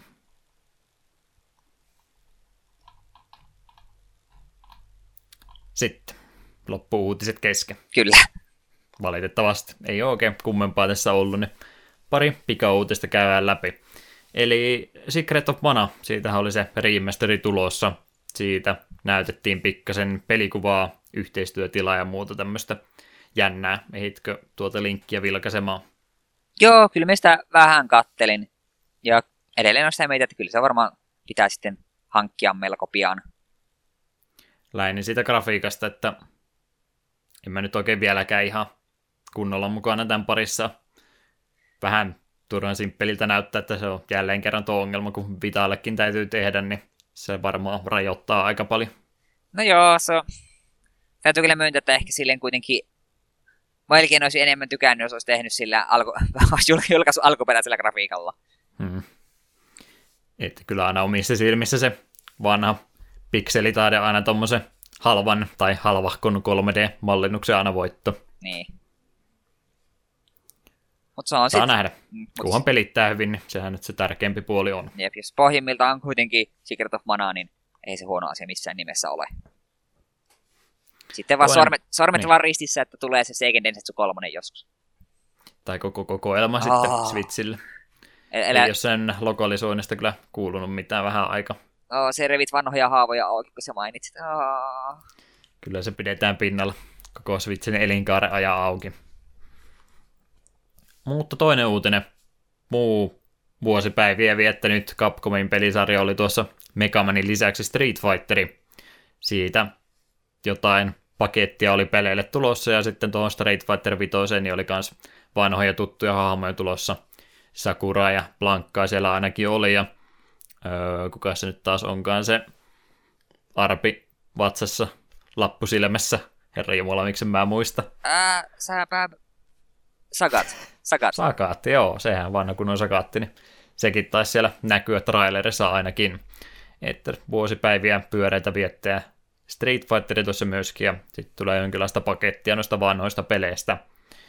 Ei olla niin isoja tappelupelifaneja, mutta kiva, että näin pitkällä ollaan tultu. Milloin oot viimeksi Street Fighteria pelannut? Onko se se sun 3DS-seikkailut se nelosen kanssa? Miten sinä muistat, että mulla oli 3DS? Sähän sitä joskus puhuit ja mä pyörittelin silmiäni niin kovastikin, että voiko tuota 3DSllä pelata. Joo, sitä me on viimeksi pelannut. Pari kertaa miettinyt, jos se vitosen hankisi, eihän me kuitenkaan sitä niin paljon tulisi pelaamaan, että ei siinä mitään järkeä. Ja sinne pari iltaa me sitä pelaisi, ja se unohtuisi. Taisin sulle sen 3DS-version kanssa ehdottaa, että sun pitäisi Evoon mennä turnaukseen pelaamaan mukaan. Istut siihen tuolille to- toisella siellä vastustajalla on se arkadistikki siinä sylissä sä istut 3DSn kanssa tuolille ja katselet ympärille ihmisessä, että mi- mikä tämä on homman nimi, miksei tämä toimi näin. Oisit piessyt kaikki. Joo, itsellä sen Street Fighterin kanssa, niin mä en todellakaan ennakkotilannut Street Fighter 5, enkä todellakaan maksanut vajaata 200 euroa Arcade-stikistä, joka on tällä hetkellä pölyttymässä tuolla kaapin päällä. Hyvin meni. Ehkä sille jotain käyttöä vielä löytyi. Kovasti mä oon miettinyt sitä Arcade-stikkiä, että vois jotain mame-pelien kanssa jotain shoot mappia pelata sillä, mutta sitten aina kun tää käy mielessä, niin ollut niin paljon helpompi vaan sitten tuohon päriin pistää painikkeet kiinni, kun ruveta sitä säätämään. Ehkä se joku kerta vielä lähtee toimimaan. Tässä itse asiassa huvi, huvikseen vilkaisin, mitä Crystal toi, mitä Gold Silverissä on. Yksi on aika tärkeä juttu, joka on pysynyt pelisarjassa loppu, sen jälkeen joka ikisessä, että pystyy vai, päättämään, onko se tyttö vai poika. Niin, se oli tietysti tärkeä muutos. Ja olihan tuolla listattu kaikkia muitakin movesetteja oli Pokemonilta muutettu ja aika paljon kaikkea. Ei semmoisia isoja juttuja, mutta pieniä juttuja, joten- joiden kokonaiskuva on aika suuri kuitenkin. Meinas mennä liian tekniseksi, niin hyvä, että et jatkanut enempää. Joo, en, en jaksanut ruveta sentään kaikkia selittelemään. Teki kuitenkin asioita. Hashtag Dragster Watch. Yes! Kerran vielä 2017 edition tästä seurantatilanteesta. Kertauksena siis öö, Twin Galaxiesin puolella Dragsterin 5.51 aika, joka Todd Rogersin aikanaan itsellensä hankki, niin on ollut tässä nyt puoli vuotta syynäyksen alla, että onko tämä oikea mahdollinen aika tavoittaa ylipäätänsä, ja sitä nyt ollaan tässä pyöritelty kovastikin. Ketju aina välillä käy vähän aktiivisempana. Tällä hetkellä siellä jälleen kerran liekkiä lyö kovastikin, oikein niinkin iso liekki, että joku siellä uhkaili Last Jedin spoilereita ruveta jakelemaan pikkuhiljaa, jos ei rupea ratkaisua tähän ongelmaan syntymään. Valitettavasti itse varsinaista asianomaisista ei ole vähän aikaa mitään kuulunut. Joten taitaapa näyttää siltä, että ei se tänä vuonna ainakaan vielä tule ratkeamaan. Siellä on se tutkimustyö kesken ja jonkin verran siellä oli sertifikaatteja näytetty, että no tässä tämä on tämä sertifikaatti, missä lukee, että se on 551 aika aikanaan tavoitettu. Ja sitten netistä löytyy myös 554 ja 557 ajat, jotka on tehty saman kuvan päälle. Eli ei taidu olla sitten ihan paikkansa pitävä sertifikaatti tämäkään. Mutta sitkeä vääntöä tämän kanssa on. Minä olen väsymätön ja tätä jatketaan niin kauan kunnes tämä ratkeaa, jotenka eikö me Dragster Watchin viedä 2018 puolelle. Oikeus täytyy tapahtua. Ei saa väsyä vielä. Me väität, sit, Öö, ro- me väit, niin. väitän tässä välissä, että enää välitä siitä, että oikeus tapahtuisi, haluat vaan lisää mehukasta keskustelua ja väittelyä. No kaiken sen jälkeen, mitä mä nyt on kuullut, niin jos se ei lähde sieltä pois, niin kyllä mä vähän flippaan täällä kanssa. Jos ei jotain omituista tapahdu. Tämä on niin tärkeä osa mun elämäni tällä hetkellä. Vienyt terveyden kohta mukanansa. Romhackingi. Ei ole valitettavasti nyt oikein kummosempaa romhackingin puolella tapahtunut. Kaikki käännösprojektit, mitä mä viimeisen parin viikon ajalta katoin, ne, ne on ollut joko tämmöisiä arcade-pelejä, missä on ollut pelkästään intro-ruutu käännetty, jotain päivityksiä vanhoihin projekteihin tai muuta vastaavaa, niin en nyt nostanut mitään esille. Ehkä suosittelen, jos tämä segmentti on ollut se sun suosikkisegmentti, niin suosittelen vilkaisemaan ihan sitä romhacking, tai sitä romhack-osastoa sieltä, eli mitä on sitten tehty vanhoja engineiden päälle, niin siellä on ihan mielenkiintoista projektia tullut, varsinkin Castlevania-pelejä, tässä on fanipelejä, viime kuukausina tullut useampikin, niin suosittelen vaikka niitä vilkaisemaan, jos tämä nyt jäi liian lyhyeksi. Ei sen kummempaa mulla siinä mielessä ollut, eikä ylipäätänsä uutisotsikkojen kanssa. Siinä oli meidän viimeinen lasti, mitä valitettavasti saatiin kasaan. Eihän sitä väkisin kannata vääntää, jos se enempää tule. Onko sulla jotain vielä mielessä? Maniac Mansioni, niin se piti mainita. Ai totta. Eikö se Steamiin tuli? Joo, ilmestyi juuri Steamiin. Eikö se ollut se, hetkinen, eikö ne tehnyt Maniac Mansionista se remake? Ei, siitä ei ole tullut vielä remakeä. Mikä se edellinen sitten oli? Siis ei, se oli Full Tentacle. Niin Day of the Tentacle on tullut ja se Full Throttle oli viimeisin. Joo, sorry. Mä muistelin, että oli Maniac Mansioni tullut, mutta se olikin Day of the Tentacle. Mutta tässä kohtaa voisi huomauttaa, että jos niin, tuossa, tuossa Day of the Tentaclessahan pääsee pelaamaan käsiksi erääseen tietokoneeseen, millä pääsee, millä pääsee pelaamaan Maniac Mansionia. Eli käytännössä se on julkaistu jo aikaisemminkin. Joo, se on siellä piilossa. Hyvä pointti. No, ei me jäädä tähän jumittamaan sen enempää. Siinä on uutissegmentti viimeistä kertaa tällä vuodella. Pidetään pieni hengäystauko ja sitten meillä on varmaan jonkin verran sanottavaa Falloutista. Pari kappaletta kyseisestä pelistä. What's of Goo, taitaa olla introkappale kautta Ei oo. valttimusiikki. Vats Eikö of, ole? Of Goo on Military Basin biisi. Mun mielestä luki soittolistassa, että se on myöskin introkappale. No voi olla, että se on myös introkappale, mutta se on... Siis tuo Mindmenu musiikki, anteeksi. ah, okei. Intromusiikki ja se omansa. Kauhea väittely tulee tässä kohtaa, niin kuin pelistäkään puhuta. Oi voi. Eh, Moribund World myöskin Overworld kappale. Kuunnellaan ne ja yritetään olla Eetun kanssa käymässä toistensa kurkkuihin kiinni tässä välissä.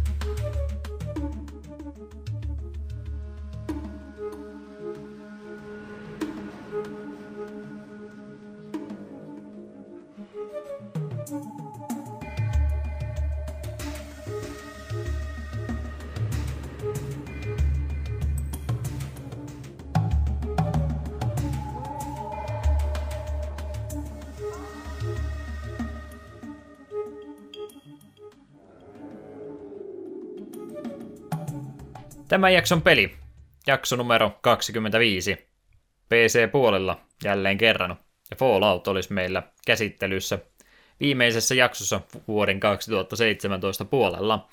Ja arpa onni sattui sillä tavalla, että tämän viimeisen jakson kunniaksi oli Eetun valinta, minkä takia me Fallouttiin päädytti.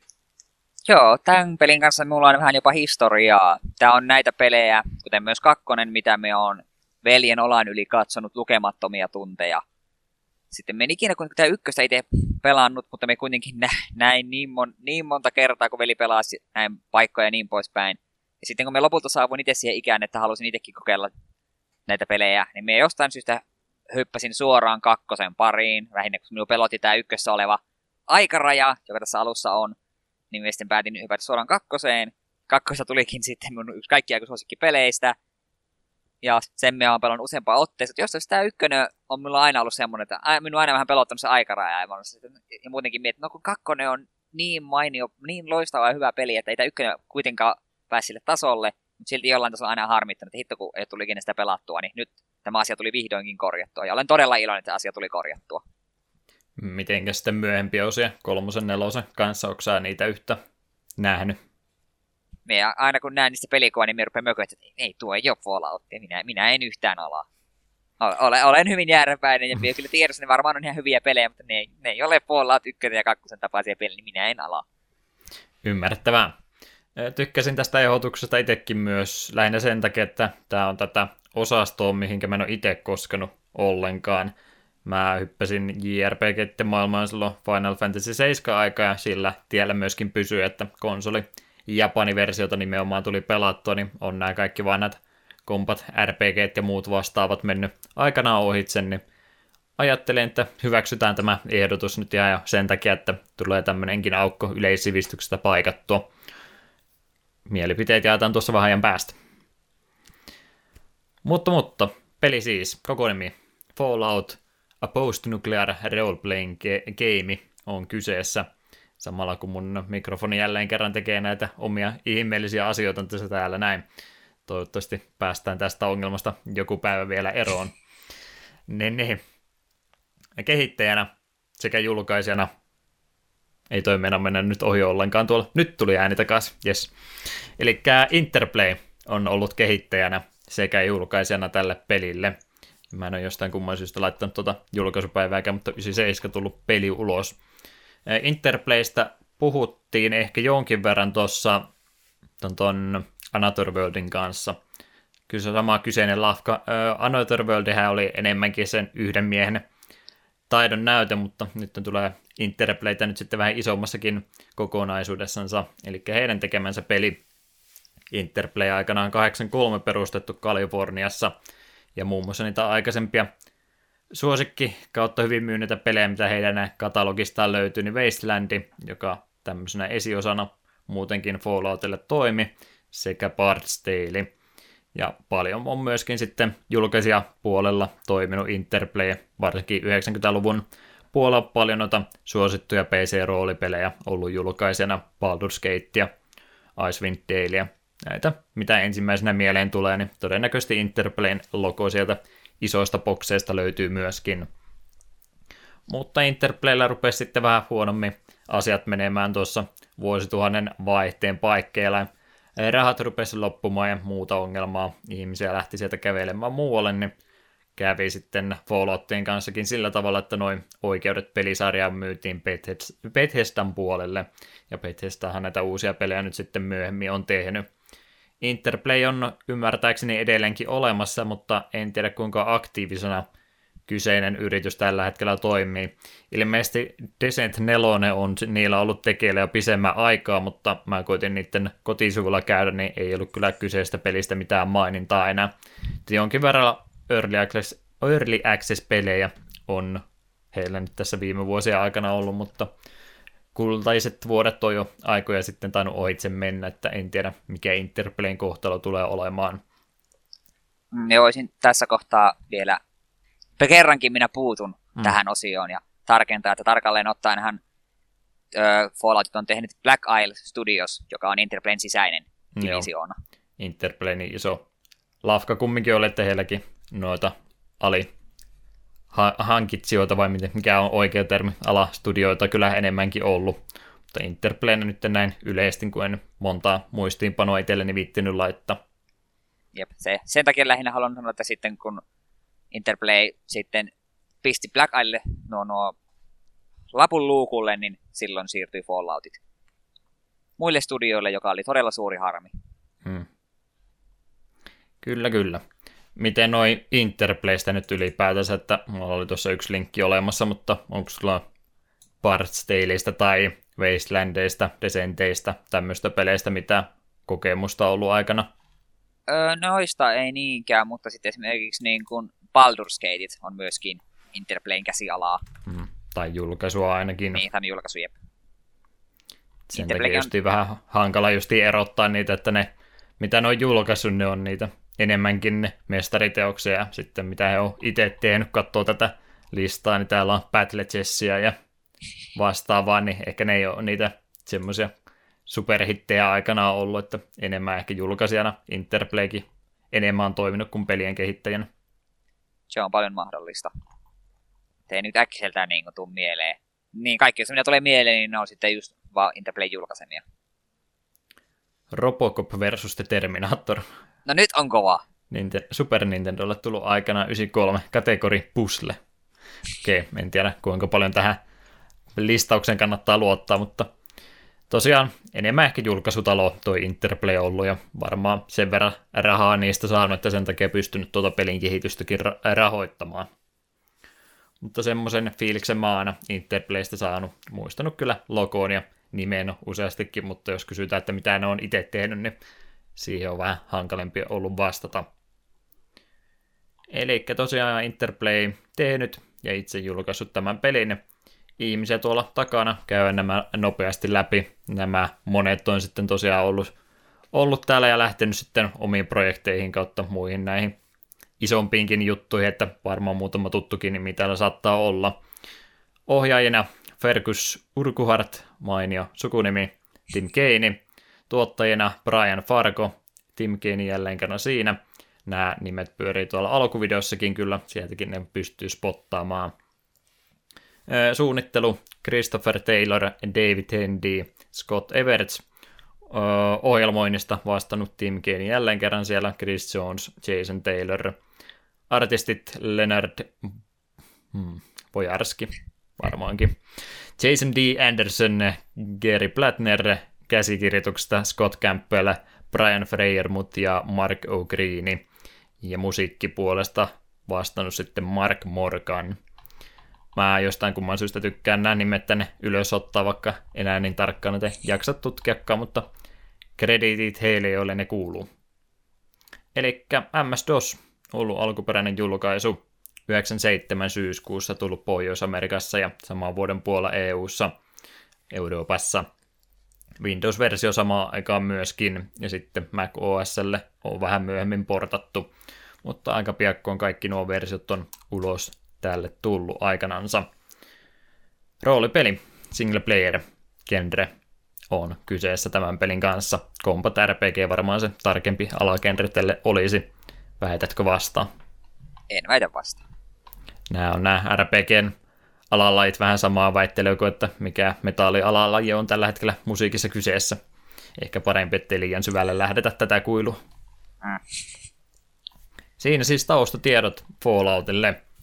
Meidän muistiinpanot on aika kapeat, mutta ei sen takia, että ollaan huonosti tehty töitä, vaan sen takia, että tässä on varmaan niinkin paljon kerrottavaa tästä pelistä, niin käy mieluummin vaan noita pääpointtereita, ettei tule neljän tunnin jaksoa tästä näin. Öö, ensimmäinen kysymys, paljonko sä pelasit tätä tuntimääränä about? Mulla näytti Steam 10 tuntia, mutta sä panostit vähän enemmän. Mulla on vain kahdeksan tuntia, koska... Mulla... Sä tiesit, mitä pitää tehdä. Minä tiesin, mitä pitää tehdä, niin pääsin, pelasin varsin tehokkaasti. Eli mä oon pelannut enemmän kuin sinä, mutta mä silti tiedän tästä paljon vähemmän. Joo, ja minä pääsin pelin loppuun asti. Hmm. Tässä tämä kokemus sitten huomataan erot näistä. Mutta kerrohan sitä tarinasta nyt sitten. Voisitko antaa semmoisen alkumaistiais, että minkälaisesta lähtökohdasta tuota peliä lähdetään pelaamaan? Joo, mä oon itse kirjoittanut itselleni tämän tekstin valmiiksi, niin se kohdassa sanoissa niin pahasti. Onpa se ahkerana ollut. Kyllä. Falloutin tapahtumat sijoittuvat ydinsodan jälkeiseen maailmaan, jossa ihmiskunnan rippeet koettavat selvitä jotenkin tuhotussa maailmassa. Jotkut onnekkaat sukupolvet välttyivät tuholta pommisuojissa, jotka tunnetaan nimellä Vault, eli holvit. Mutta nyt Vault 13 vesivarannut hupenevat, koska äärimmäisen tärkeässä vedenpuhdissa on hajonnut mikropiiri. Joten pelaajan tehtäväksi lankeaa astua valtin ulkopuolelle ja etsiä tilalle uusi osa ennen kuin on liian myöhäistä. Alkuasetelmat siinä. Kyllä. Ja tämä pelihän alkaa todella hienolla, masentavalta välivideolla, mikä kertoo siitä, että miten loput ihmiskunta ajautuu ydinsotaan ja muutamassa tunnissa koko maailma on käytännössä tuhoutunut ja ihmiskunnassa on jäljellä vain, vain surkeat rauniot. Hmm. Joo, se on erittäin komea se alkuvideo kyllä ehdottomasti siinä. Siinä on se e, seikeillä tehty pätkä ja sitten siinä on semmoinen vähän dokumenttimuotoinenkin tarina, taustatarina, miten tähän tilanteeseen on päädytty. Eli oliko se nyt tästä about 50 vuotta eteenpäin, 2070 jotain taisi olla aika lähellä. Joo. So- sota tapahtui, sota kesti ainoastaan muutamia tunteja ja aika lailla kaikki mahdollinen hävitettiin jo siinäkin ajassa. Jep. Ja tämä se... Vault 13 sitten on sen jälkeen noin kolmen sukupolven ajan siinä 80 vuotta, kun siitä mennään about eteenpäin. Ehkä paljon, mutta aika paljon monta vuosikymmentä eteenpäin ennen kuin ensimmäistä kertaa uskaltautuvat ulos astumaan sieltä. Jep. Ja sen vielä haluan erikseen sanoa, että tuo kertoja ääni siinä alkuvideossa on ihan todella, todella hyvä. Se jotenkin kertoo sen tarinan niin sellaisella synkällä tai vakalla äänellä, että sitä oike- oikeasti rupeaa vähän ahistamaan kuunnellessa. Ja sama ääni on myös kakkosen yhtä mainiossa introssa. Mä mietin, että se oli mun mielestä joku tota, tota, isompikin ääninäyttelijä. Mä koitan sen tässä googlettaa. Ää, narrator of Fallout 1, 2, 3, bla bla bla, Ron Perlmani. Okay. Siellähän on iso nimi taustalla ollut. Yes, semmoinen kysymys, niin kun mennään tämän syvemmälle, niin min, tota, mitä mieltä ylipäätänsä tästä tämmöisestä post-apokalyptisesta maailmasta olet, että onko tämä se sun juttu vai kuinka? No kun taas siinä kanssa vähän jännä kysymys, että minun ei niin mitkään Mad Maxit ja tämmöiset kiinnosta, mutta jostain syystä niin kuin, nämä Falloutien maailma taas on musta jotenkin semmoinen, että se vet imasee mut mukaan. Ehkä se vaan jotenkin silloin, kun se eka kerta pelasi Fallout 2, niin se jotenkin imasi mut mukaan jollain uskomattomalla tavalla. Ja mikään muu niin kuin ma- ydintuhon jälkeinen maailma ei ole onnistunut samaan. En tiedä miksi, mutta jokin tässä, jokin tässä Falloutin maailmassa vaan on. En halua tätä kliseeksi lähteä sanomaan, koska oikein jos tarkkaan mennään, niin kaikki mahdolliset elementit tarinan kerronnan tota, ideat niin on varmaan jo kertaalle jossakin käytetty, niin kaikki on periaatteessa kliseitä, mutta tämä on siinä mielessä just aina hyvä tämmöinen tilanne aina aloittaa tuo peli. Ollaan aika paljon rajoitettu sitä pelimaailmaa sillä, kun selitetään, että se on kaikki mennyttä jo. Siinä jää semmoinen pieni mystiikka, että mitä, mitä täällä on aikaisemmin tapahtunut, mutta sun ei tarvitse silti niin mahdottoman suurta pelimaailmaa lähteä luomaan, plus sä pystyt sitten hyvin aloittamaan se uuden hahmo. Sulla se taustatarinakin siinä olemassa, mutta voit kumminkin omanlaisen hahmonsa siinä tehdä. Siinä mielessä ihan mainio maisema tämä aina on ehdottomasti ollut, vaikka välttämättä myöskään se oma suosikki ei tämä välttämättä ole. Mutta on tätä samaa tarinan kerrontaa moni muukin peli hyödyntänyt tätä ennen ja jälkeenpäin myöskin. Mitä muuta pelimaailmasta tuossa uskaltaisit lähteä sanomaan? Raunioinahan aika lailla kaikki on ja ihmiskunta on aika lailla viimeisiä kortteja vaille enää jäljellä. Mitä esimerkiksi voisi jotain paikkoja heittää kuuntelijoille kuvailla, mitä kaikkea sieltä maailmasta enää löytyy tässä vaiheessa. Muuta no, jotakin, jotakin, ker- niin, no, jotakin kertoo se, että asutukset kantaa ni- nimiä kuten Chunktown, ja asunnot ylipäätään on jotenkuten pystyssä, ja aika monessa kaupungista löytyy täysin raunioituneita taloja.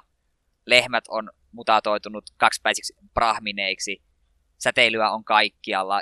Kaikkialla on valtavia skorpioneja, red skorpioneja ja niin poispäin, että Falloutin pelimaailma on todella lohduton. Sitä, niin, katot sitä ympäristöä, niin siitä tulee semmoinen kuva, että tässä, tämä, on, tämä maailman loppu on tullut. Siinä ei niin kuin mitään epäselvää. Muutenkin pelimaailmahan täynnä oikeastaan omia sirpaloituneita ryhmittymiä, että siellä on aika lailla jengit kukoistaa ja vahvimmillaan siellä. seriffit ja muut järjestys siellä yrittää laki pitää vielä jonkinlaista rotia pystyssä, mutta kyllä se on aika, aika lailla se mentaliteetti kaikilla, että itsestänsä pidetään ensisijaisesti huolta ja kaikki muut tulee siellä vasta kaukana, kaukaisena kakkosena. Jep. Että Ja totta tila, kai- Tilanne on se, että resursseistahan tuossa nyt tapellaan enemmänkin, ettei välttämättä tässä nyt ei ole ihonväri tai uskonto tai mikään muu se päämotivaatio sille sodan tai riidan käynnille, vaan nimenomaan ne vähäiset resurssit, mitä pitäisi tiellensä saada haalittua. Jep. Ja, mutta tuoltakin maailmasta löytyy kyllä parikin eri kulttia, joista y- yhdellä löytyy jopa varsin massiivinen kirkko. Se itse asiassa me olin striimissä silloin kattonut ja kävit siellä pihassa nopeasti pyörähtämässä katedraalissa, niin siellä on varsin mielenkiintoinen uskonlahko käynnissä. Se on justiin niin erikoinen, kun sä aloitatkin tuon pelin, astut sieltä valtista ulos. Ensimmäisenä ihmisenä heti sen overseerin jälkeen näkyy oike- oikeastaan vaan ruumis, ja siitä kun mennään eteenpäin, niin sä et todennäköisesti, jos et tiedä yhtään mitään, niin kuin minäkään en tiennyt, niin todennäköisesti et oikeata toista ihmissielua vähän aikaa näkään, koska mäkin sen ekaan kyllä ohi onnistuin painelemaan. Ekalla yrittämällä, kun... Se on suoraan sinne ja mä menin silti siitä ohi. Mä painelin, kun mä katsoin, että voltti, se seuraava voltti on tuolla, niin sinne mennään suoriteteitä. Ja on se vähän erikoinen, kun just ei oikein rottia ja muita isoja nisäkkäitä, skorpioneja ja muita jälkeen, niin ensimmäisen ihmisen näet about, tai minä näin vasta aika myöhäisessä vaiheessa. Ja yllättävän ystävällisenä kumminkin tuntuu olevan, vaikka oli elinympäristö ei välttämättä niin kovinkaan ruusuinen ollut. Ja tässä kohtaa voisi vähän vielä sanoa, että pelin tarina me kyllä kerrottiin, mutta ainut vinkki tähän, että mistä sitä löytyy tämä Waterchip voisi löytyä, niin Overseer sanoo vaan, että tuossa naapurissa on Vault 15, että kannattaa sieltä kokeilla ensin. Ei, ei ollut siellä, mutta sulla ei ole mitään muuta vinkkiä sinne. Sun on pakko keskustella ihmisen kanssa. Sitä kautta saa vähitellen kohtua sellaista palaa, että okei, tuolla on semmoinen paikka, tuolla semmoinen, ja tuolla saattaisi ehkä olla. Tämä on varmaan se isoin ero, mitä justiin, kun mä oon enemmän vaan Japanin RPGtä pelannut ja vertaa sitten tämmöiseen peliin, niin JRPGssä yleensä selviää vaan XR-rämpyttämällä ättäkkiä tapahtuu, leveleitä kertyy ja peli rullaa kutakuinkin tasaista tahtia eteenpäin. Niin tässä on aika paljon tota, itse tämän hahmon kehityksen kannalta, niin myös se informaation kerääminen on aika tärkeässä roolissa, että sulle ei sitä suoraa reittiä, mutta kun ensimmäinen vinkki anneta, että mihinkä kannattaa mennä, mutta siitä eteenpäin peli ei kovinkaan paljon pitele sua kädestä, että aika paljon täytyy itse ottaa asioista selvä, mikä on omalla tavallaan ihan hienoa, mutta tämmöiselle minulle, joka ei tämmöisiä pelannut, niin se vähän hampaiden kiristystä aiheutti, kun oli koko ajan semmoinen epävarmuus, että mitä tässä nyt kannattaisi seuraavaksi tehdä. Mm. Se oli siinä mielessä, meillä oli vähän epäreilut lähtökohdat, koska niin, vaikka niitä ei ollut kerran pelannut, niin me tasan tarkkaan tiesin, minkä nimisessä paikassa se Waterchippi on. Me tiesin se heti, me automassa muistan, että se on siellä, koska me muistan, että mun veli on joskus sieltä hakenut, niin me tarkalleen muistan, mitä pitää sen eteen tehdä, mutta muistin, että siellä se on. Eikä se mitään epäreilu ei välttämättä ole oikea sana, että ihan hyvä vaan, että molemmilla nyt vähän erilaiset lähtökohdat on, niin myöskin kaksi erilaista näkökulmaa tässä nyt meillä kyseessä, niin sehän sitä hyvää podcastimateriaalia on. Tota, sä sitä Waterchipistä nyt oot enemmänkin puhunut, sehän on se pelin ensimmäinen pääkuesti, mikä on vähän erikoinen tapa aloittaa tämä peli, kun tämän pitäisi olla kumminkin aika avoimen maailman pelin, peli. Tee asioita omassa järjestyksessä, levuta hahmoa, skillejä omalla tapaa. Mutta sitten ensimmäinen asia, mitä sulla annetaan, niin siinä on, jos ei nyt mahdottoman tiukka, niin kumminkin selvä aikaraja, mikä on mielestäni vähän ikävä tapa aloittaa tämmöinen peli. Joo, se on, se, niin kuin me saimme sanoa, että se oli myös se syy, miksi me alun perin hyppäsin suoraan kakkoseen ja en uskaltanut ykkösen pariin kovin äkkiä palata. Niin, sen olisi ehkä voinut paremmin tehdä, mutta toisaalta se, ehkä se oli vähän tarkoituskin se, että sulla on koko ajan semmoinen pieni stressi, että apua, mun pitää tehdä tätä, minä voi vaan palloilla mihin suuntaan tahansa.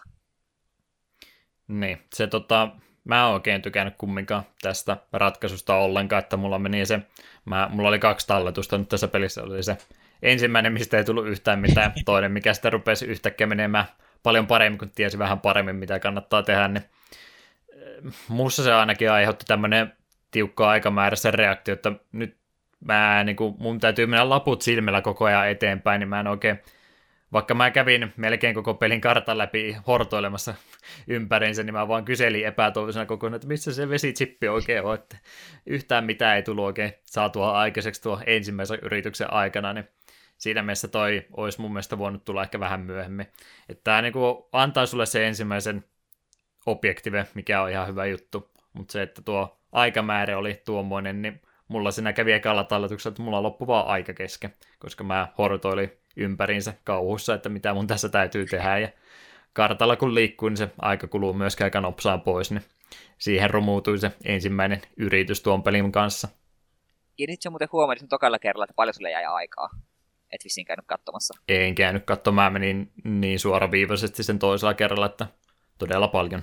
Joo, koska me, me kun sitten, me tosiaan sekalla yrityksille ihan onnistui, mulla oli 80 päivää jäljellä, kun me palasin valtiin Waterchipin kanssa. Mutta toisaalta, niin, me, me tiesin mitä me teen, niin oikeastaan heti kun me löysin, että hei, täällä on se paikka, missä se on, sitten me hetken aikaa valmistelin varusteita ja lähdin sitten, päätin, että okei, nyt, nyt, nyt käydään tämä homma hoitamassa pois alta, niin pääsee peli kunnolla käyntiin. Ei tarvitse mm. enää stressailla.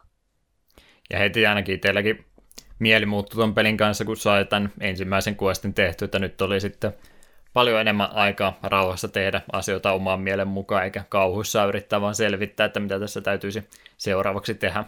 Et se on ehkä oma ongelma, kun mä aina tällä tavalla näitä pelejä ajattelen, mutta mulla on semmoinen kauhea pelko koko ajan, että mä teen jotain asioita väärin, nyt jos mä lähden tätä reittiä tutkimaan tarkemminkin, niin sen takia mä en tästä aikarajasta tykännyt tässä alussa ollenkaan, mutta pelisuunnittelun valintahan tämä on, ja mun kohdalla tämä nyt ei valitettavasti oikein toiminut.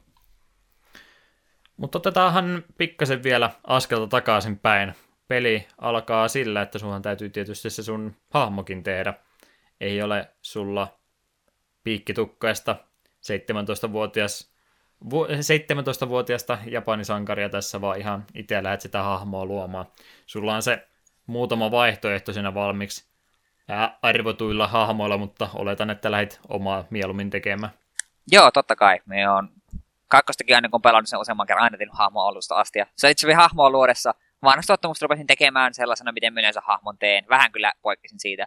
Mega fiilis oli sitä, mitäköhän meiltä Juha on tässä, kun läsähtää ruutuun hirvittävä määrä eri tekstejä ja pitää valita pysyviä per skillejä ja tällaisia, että mitä, mitenköhän sormisuus se siellä ruutua tuijottaa.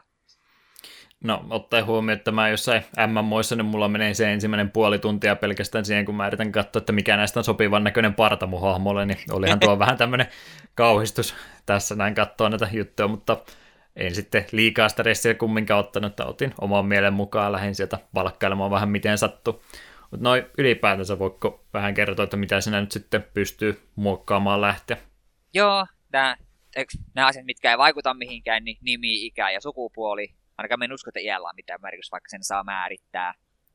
Tuskinpa. Ja sitten sit sulla on sun perus niinku statsit, jotka on, en nyt varma, muistankohan me kaikki ulkoa. Strength, Endurance, Perception, Intelligence, Charisma, Luck, Agility.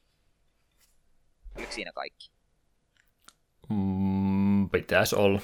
Ne on kuitenkin. Enimmät. Nää, su- näitä sä pystyt niinku muuttamaan. Ja kaikki on, on niinku pitoisessa, sit sulla, olikohan sulla muutama ylimääräinen piste, ja voit niitä mielessä mukaan ottaa pois ja laittaa niin plussaa. Sitten sun pitää valita kaksi aloitustreittiä, vai ne perkkejä? Ja ne on treittejä, ne on treittejä. Jotka nämä kaikki treitit on sellaisia, että niissä on joku positiivinen efekti ja joku negatiivinen. Paitsi Bloody Messissä, joka aiheuttaa sen, että kaikki vaan kuolee mahdollisimman brutaalisti. Sillä ei ole mitään negatiivista, eikä tuossa positiivistakaan vaikutusta. Muuta kuin vaan ESRP-reitingiä nostaa ylöspäin. Joo, se on mukavaa, kun lyöt, joskus on sillä pelannut kakkoset, että lyöt nyrkillä vihollista, niin siltä räjähtää puolet kyljestä irti. Että se oli melkoinen lyönti.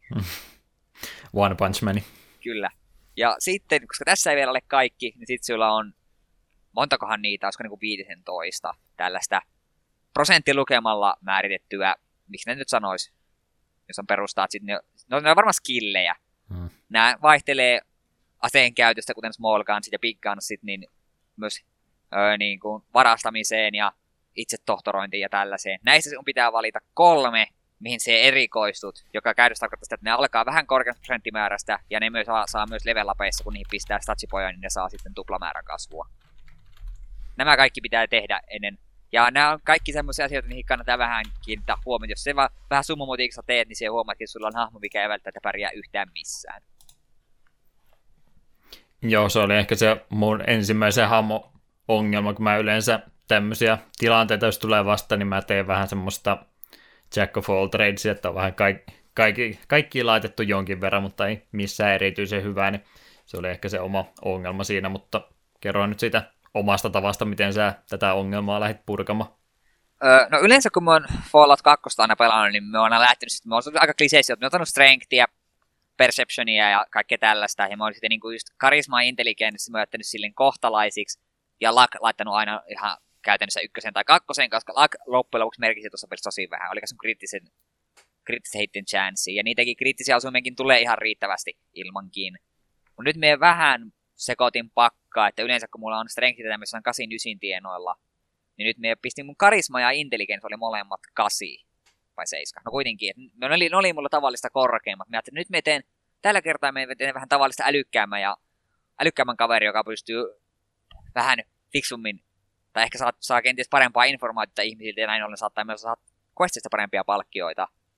Ja sitten noista ö, traiteista me otin small framein, mikä nosti mun agilitya yhdellä, mutta laski sitten minun määrää, mitä me voin tavaraa kantaa, joka sattui vähän liikaa loppupuolella peliä, koska ennen kuin se Power Armor, mikä nosti mun strengthia, niin tavaramäärä, mitä me pystyin kantamaan, oli aika alhainen. Se oli vähän sellaista sumplimista aina inventaarion kanssa. Ja mun toinen treitti oli kumpis, A Skilled, mikä no, al, mun kaikki nämä ne prosenttilukemat alkoi tavallista korkeammalta, mutta me sain valita näitä erikoisperkkejä vain neljän levelin välein eikä kolman levelin välein, kuten normaalisti.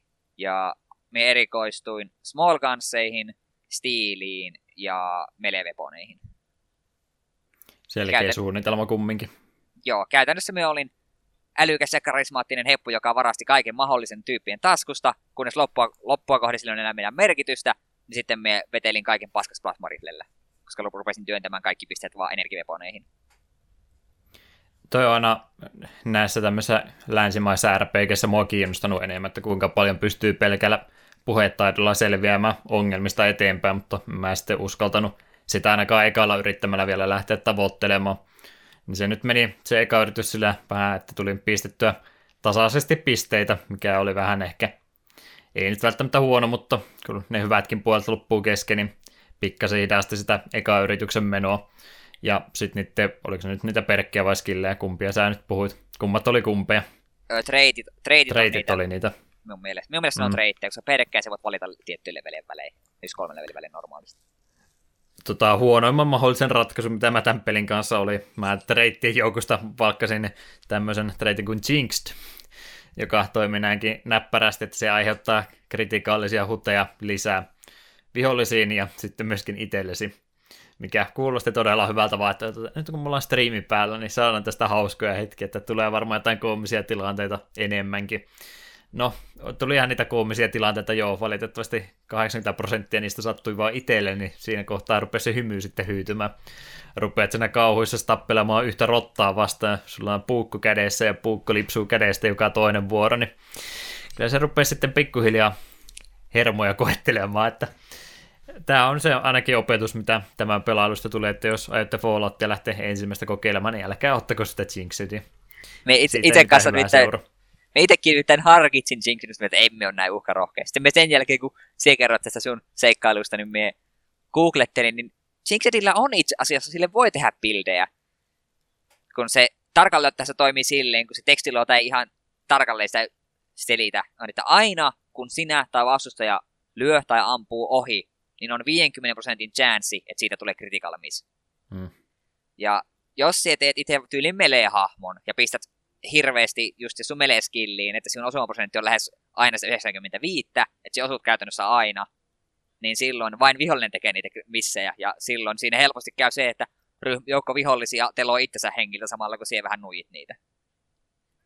Joo, kyllähän se varmastikin pystyy niin tekemään, mutta kun ekaa kertaa lähdet sitä kokeilemaan ja ihmettelet, että minkä takia tämä mun sankari ei tosiaan tästä yhdestä pelkästä puukosta osaa pitää kiinni, niin kyllä se vähän turhauttaa, että ei ainakaan ole se ensimmäinen valinta siinä vielä.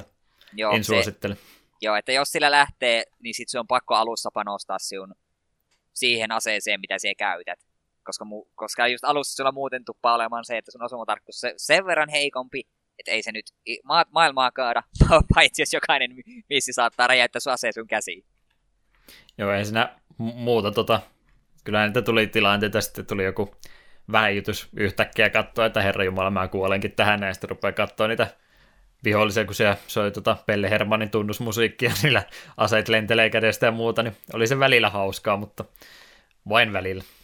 Joo, niitä, no on me, oikeastaan kivoja silloin, kun kritikalla missä tapahtuu vihollisille ilman jinxedia, tulee, tulee tilanne, että kaveri yrittää ampua sinua ja jostain kumman syystä se lentääkin selälleen tajuuttomaksi, silleen, mm. selvä, hyvin hoidettu. Kyllä, kyllä.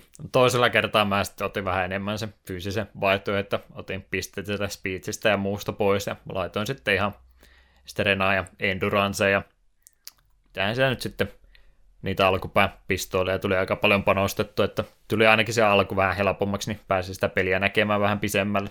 Se on itse aika hyvä neuvo sekä ykkösen että kakkosen, että Small Guns on hyvä erikoistumisala, koska niin suuri osa pelistä tulee mentyä pienten aseiden kanssa, ja koska myös sniper ja tämmöiset on pieniä aseita, niin se on todella kannattavaa. Jep, jep. Hahmon luonnista siinä varmaan kaikki enemmäkseen, niin ei siitä enempää. Öö, kontrollit ja muuten ehkä tuosta pelimekaniikasta ei tullut puhuttu, että hommahan toimii käytännössä siis sillä tavalla, että ruutupohjainen perspektiivi on tämä vähän isometrisempi, ei ole oikea, ihan tismalleen oikea sana, mutta vähän sellainen yläviistosta kumminkin sitä tilannetta katsotaan ja ruutu kerralla edetään ja kaikki toiminnot, mitä sä sinä teet, niin vie sitten niitä sequence pointteja. Ability pointteja. Ability, eikö ne ollut sequence pointteja? Ei, ne on APtä. Ability pointteja. Mistähän mä tämän sequencein sain mieleen. No joo, se on ehkä joku toinen termi, mitä tuossa pelin sillä käytettiin, mutta käytin väärässä kohtaa. Eli kaikki toiminnot, mitä sä käytännössä kompatin sisällä, siis ei todellakaan tarvi... Eikö action, action pointteja? No action kuitenkin, point. alla alkava joka tapauksessa. Te ei todellakaan tarvi kyllä kaupassa käydessä, niin ei tarvi vuoroja ottaa, mutta tappeluaikana niin alkaa sitten tämä vuoropohjaisuus tässä näin. Ja kaikki toimet tosiaan niitä action pointteja vie aina jonkin verran. Sen pohjalla tämä taistelumekaniikka tämän pelin kanssa oikein toimii. Niin, niin mitenkäs tuon sitten sun mielestä toimi, systeemi? No jälleen minä en ole ehkä kovin puolueeton osapuoli tässä, koska mulla on niin paljon tästä kokemusta. Et minun, minun mielestä tämä systeemi on varsin kiva. Ja se kannattaa ottaa aina huomioon, että sun agility vaikuttaa, miten paljon sulla on action pointteja joka vuoro. Se on kohtalaisen tärkeä statsi. Ja se, mikä musta tässä on mukava systeemi, niin varmaan huomasit siihen, vai sanooko tämä peli tästä, tästä mitään missään vaiheessa. Jos sä lopetat sun vuoron taistelussa sille, että sulla on ability pointteja vaikka kaksi jäljellä, niin ability pointit siirtyy vihollisen, vihollisvuoron ajaksi sinun tuohon armor classiin en tiedä kiinnitkö huomioon, että Armor Classin saattoi nousta, jos nousi parilla numerolla, sulla oli käyttämättömiä action pointteja. Mm, en huomannut, enkä mä edes ymmärrä, mitä niillä Armor Classilla oli merkitystä. Ö, armor Classin, mitä korkeampi Armor Class, sitä vaikeampi sinun osua. Okei. Okay. Kiva tietää näin pelailun jälkeen. No sen itse miekin sain tietää vasta silloin, kun mä olin kakkosvelon tyylin kerran kaksi läpi. Sitten oli että ai, tätä vaikka. Me oletin vaan, että iso, iso numero on hyvä asia, niinhän se oli. Mä toivoin kovasti, että ne olisi ne AP siirtynyt sitten seuraavalle vuorolle ylimääräistä, mutta eihän sitä sitten tapahtunut kumminkaan. Sen verran matalat ne mulla oli, että aina jäi harmittamaan, että jos ottaa yhdenkin tähdätyn laukauksen, niin se sun koko vuoro oli sitten käytännössä siinä. Että jos ei sulla jotain puukkoa esimerkiksi ollut siinä toisena aktiivisena iteminä, niin todennäköisesti ei mitään muuta sillä vuorolla sitten enää päässyt tekemään. Olisi siinä mielessä ollut se agility varmaankin hyvä statti myöskin panostaa vähän enemmän. Joo, agility on pelin tärkeimpiä statseja käytännössä. Mutta tuommoinen vuoropohjaisuus tuossa tosiaan olemassa jonkin verran tuo AP sitten rajoittaa, kuinka paljon per vuoro pystyy kompatissa asioita tekemään. Siinä myöskin yksi iso ongelma, mitä mä en tosiaan pitkään aikaan tajunnut ennen kuin mulle käytiin streamin puolella joku ventovieras ihminen, kiitoksia sinulle neuvosta, niin tosiaan ei kannata se inventorin kanssa hirveästi räplätä siinä taistelun aikana, että pelkkä inventori screenin esille ottaminen vie aika paljon sitä action pointteja sulta. Jep. Muun muassa tämmöinen, kun minä tunari tämän pelin kanssa olin, niin ei ollut välttämättä se paras tapa käyttää vuoro, että inventori auki, pistät hiiren luotien päälle, vedät sen luodit siihen aseen päälle ja lataat sen aseen sillä tavalla, että se ei ollut ihan optimaalista pelaamista minulta. Jep, siellä on ihan ase- siirren toisen napilla, kun painaa aseen kuvakita taistelussa, niin se tulee reload-vaihtoehto. En mulla käynyt mielessäkään, että se et sitä huomaisi. Joo, ei, siis tykkään siitä to, tosiaan, että ei hirveästi kädestä pidellä, mutta sitten tulee tämmöisiä ihan perusominaisuuksia, mitä ei tässä missään vaiheessa peli sulle opettanut, niin jos en olisi striimannut, niin en mä olisi tajunnut missään vaiheessa tuotakaan virhettä korjata. Se, menisin, menisin sulle sanoa silloin, mitä minä sanoinkin siitä silloin, kun mä olin katsomassa sitä sun viimeistä striimiä, että se steampackit käytit sillä, että se vedit ne niin kuin aseen tilalle ja taas siellä, siellä sitten klikkasit. Mm. Niin sitähän pystyy hiiren toisella painamaan, ei, kun ei ole hiiren ekalla paino pohjaan, niin sinne tulee semmoinen valikko, niin siellä oli, sieltä löytyy, löytyy use-kuvake. Niin pystyy käyttämään steampackia suoraan inventaariossa, joka on taistelussa todella tärkeää, koska jos sä oot parissa HPssa, inventaario auki ja sitten se voit käyttää vaikka 10 000 steampackia putkeen inventaarissa ilman, että se kuluttaa yhtään enempää action pointtia. Mm, joo.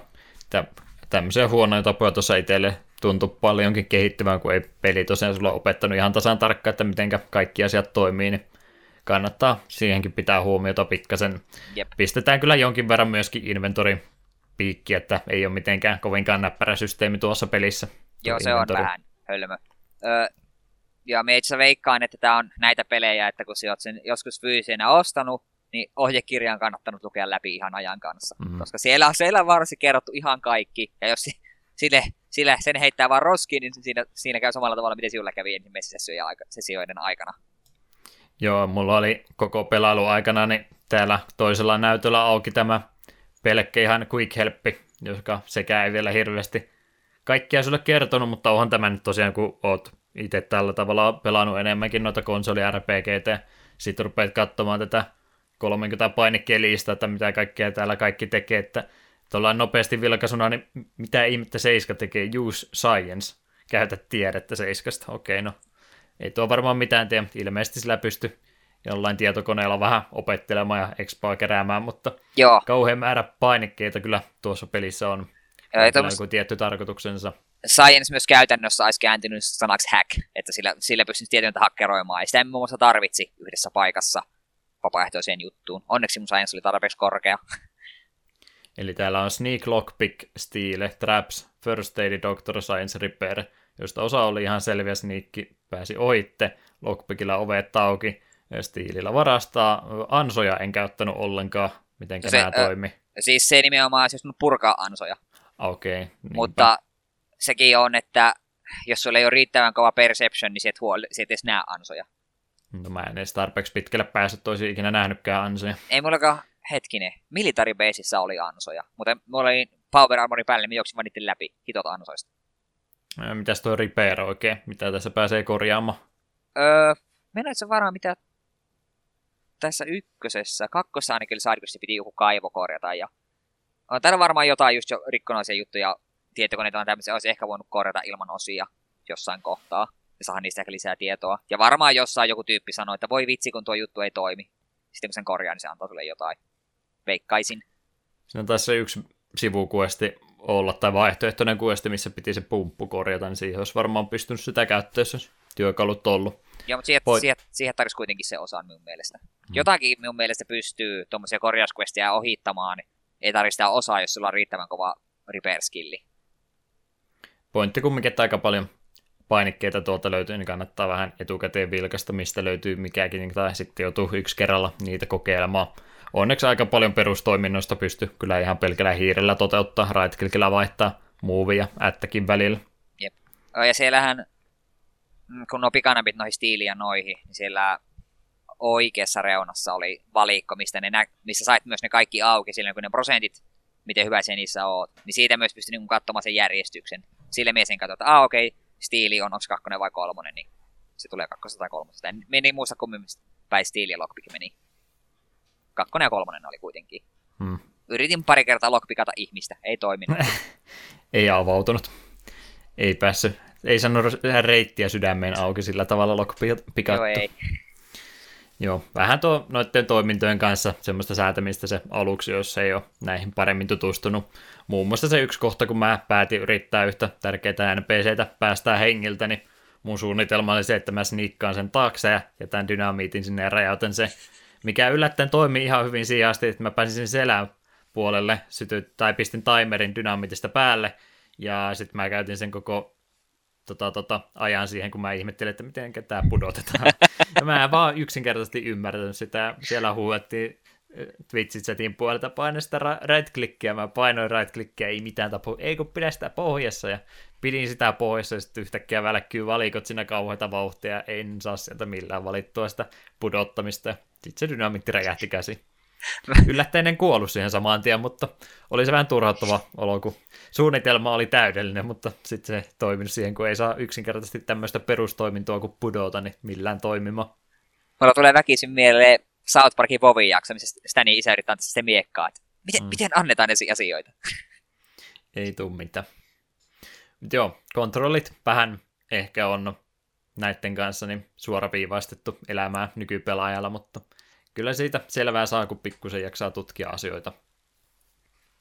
Oliko sulla kontrolleista kautta taistelumekaniikasta jotain muuta, mitä haluat esille nostaa?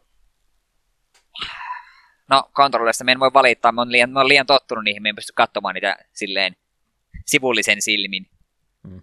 Kaik, kaikki, mitä oikeastaan tarjostuu, tuntuu aika itsestäänselvyydeltä. Paitsi yksi oli, military, military baseissa piti tehdä yksi juttu, mä en ole varma, mitä se edes hyödytti, niin me en niin sitä ymmärtänyt, että löytyi netistä vaan ohje, että käytä radiota tietokoneeseen. Niin se oli vähän se, että miten minä tarkoitan käytän, niin se piti tehdä silleen, että piti klikata tietokonetta, paina pohjaa ja sieltä tuli semmoinen taskukuvake, joka vastui inventar, sieltä valita sun radio, ja se sitten teki jotain. Me sai sitä expo, mutta minä on varma, mitä se tarkoittaa, että teki.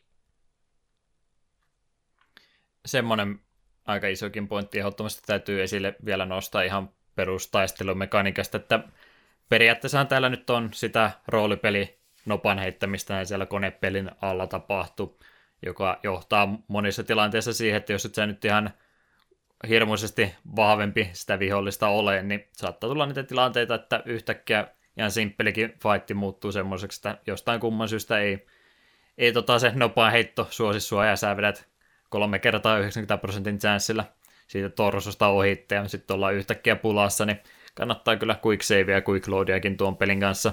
Ja jos ei muutenkaan huomannut, että se on hyödyllistä, niin kannattaa melkein aina ennen kuin kompattia lähestyy, niin etukäteen aina tallentaa, että saattaa yhtäkkiä tilanne olla se, että semmoisesta simppelistäkin asiasta saattaa omituisen hankala tulla, jos se arpa on niin suosissua.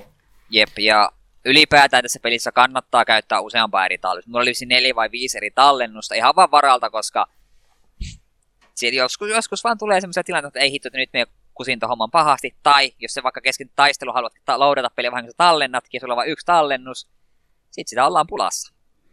Todellakin.